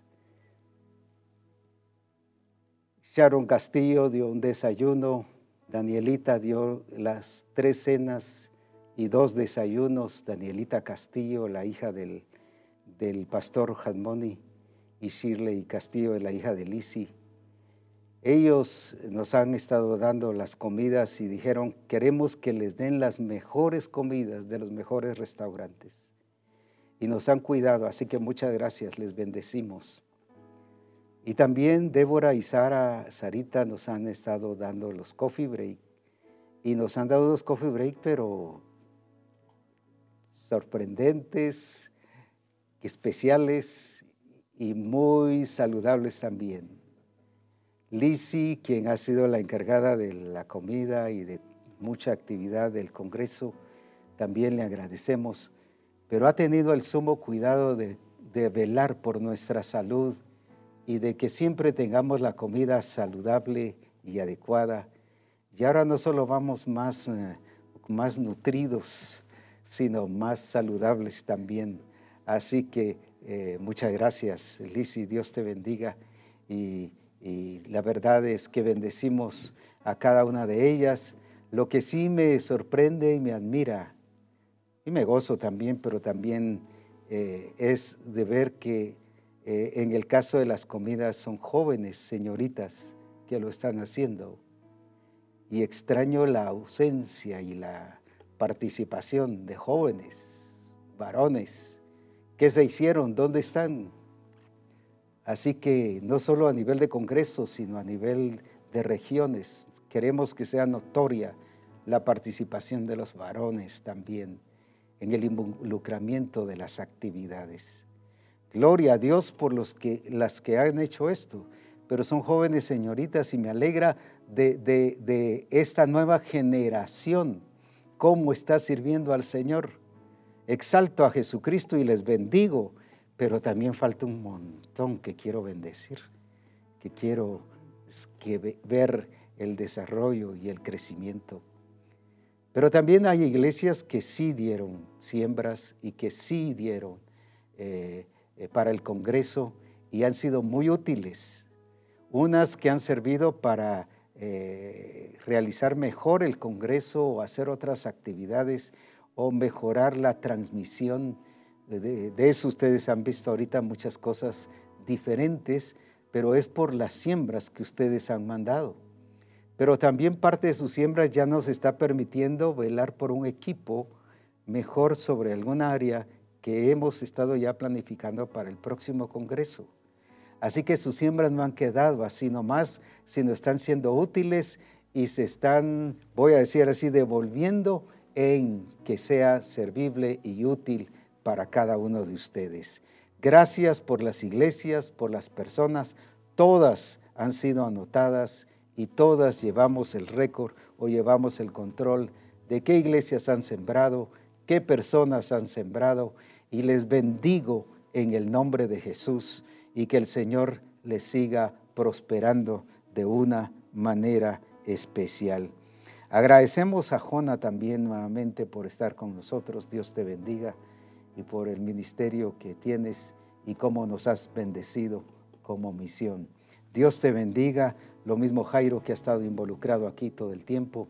Eh, Dios te bendiga y que has dedicado este tiempo para colaborar y participar en todo lo que el Señor está guiando. Y hoy tuvimos la bendición de tener a Brandon y gracias a Dios eh, él ha estado involucrado, metido, cargando cosas, llevando cosas, ha estado ahí en todo, así que felicitaciones Brandon y muchas gracias, que Dios te bendiga y que te siga usando grandemente. Eh, así que exaltamos al Señor, bendecimos a las, a las emisoras, por ejemplo Radio Manantial, que estuvo transmitiendo, y a la iglesia de Potún, que permitió eso. Dios les bendiga y enviamos un saludo grande a todos los que nos han escuchado en Radio Manantial de los diferentes lugares. Les amamos y desde aquí, todo el grupo aquí, eh, les enviamos saludes y felicitaciones. Así que muchas gracias también a las que han estado repitiendo en YouTube. Dios les bendiga donde quiera que nos han escuchado. Nos han enviado informes de diferentes países donde no eh, eh, tenemos una iglesia, Misión Cristiana del Calvario, pero sí gente que nos ha estado viendo o, iglesias que ya han estado empezando a abrir obra en esos lugares. Dios les bendiga, les amamos, hemos estado llevando la revisión de cada eh, información de esto y, les amamos muchísimo. Así que damos gracias a Dios por todo aquello y todos aquellos que participaron en este Congreso. Si no les he mencionado, eh, eh, pero les damos las gracias por lo que han hecho y como dije, hay gente fuera de aquí, de esta reunión, que ha estado haciendo posible que las transmisiones también lleguen adecuadas y, y muy importantes. Así que adelante, bendiciones, les amo y como dije, agradezco a Dios y estoy orgulloso de Él y lo proclamo con todo mi corazón y pasión, pero también proclamo la vida y el nombre de Misión Cristiana del Calvario, no porque sea más importante que Dios, sino porque es el lugar donde Dios me plantó. Y, y servirle y servirles es un gozo y es una dicha grande para mí hacerlo. Y sé que para asistencia apostólica lo mismo. Es una dicha servir a Misión Cristiana del Calvario. Y varios ministros de otras misiones me dicen, ¿y por qué te ves feliz con Misión Cristiana del Calvario? Pues es que me hace feliz. es bella, es hermosa, le es servirle, servir a Dios y servir a Misión Cristiana del Calvario lo más bello. Así que gloria a Dios. Dios les bendiga, adelante y sigamos disfrutando de la gloria del Señor y como hemos dicho, el Congreso no termina aquí, sencillamente se han sentado a las bases del Congreso para que siga el Congreso en nuestras vidas, hacer el Congreso carne. Ahora el verbo hecho carne, el Congreso hecho carne, para la gloria del nombre de Jesucristo. Cuesta despedir o cuesta terminar, pero hay que hacerlo. Pero deseamos la bendición de Dios sobre sus vidas. Dios les bendiga, adelante y que juntos sigamos disfrutando de la gloria y de la presencia de nuestro Señor Jesucristo.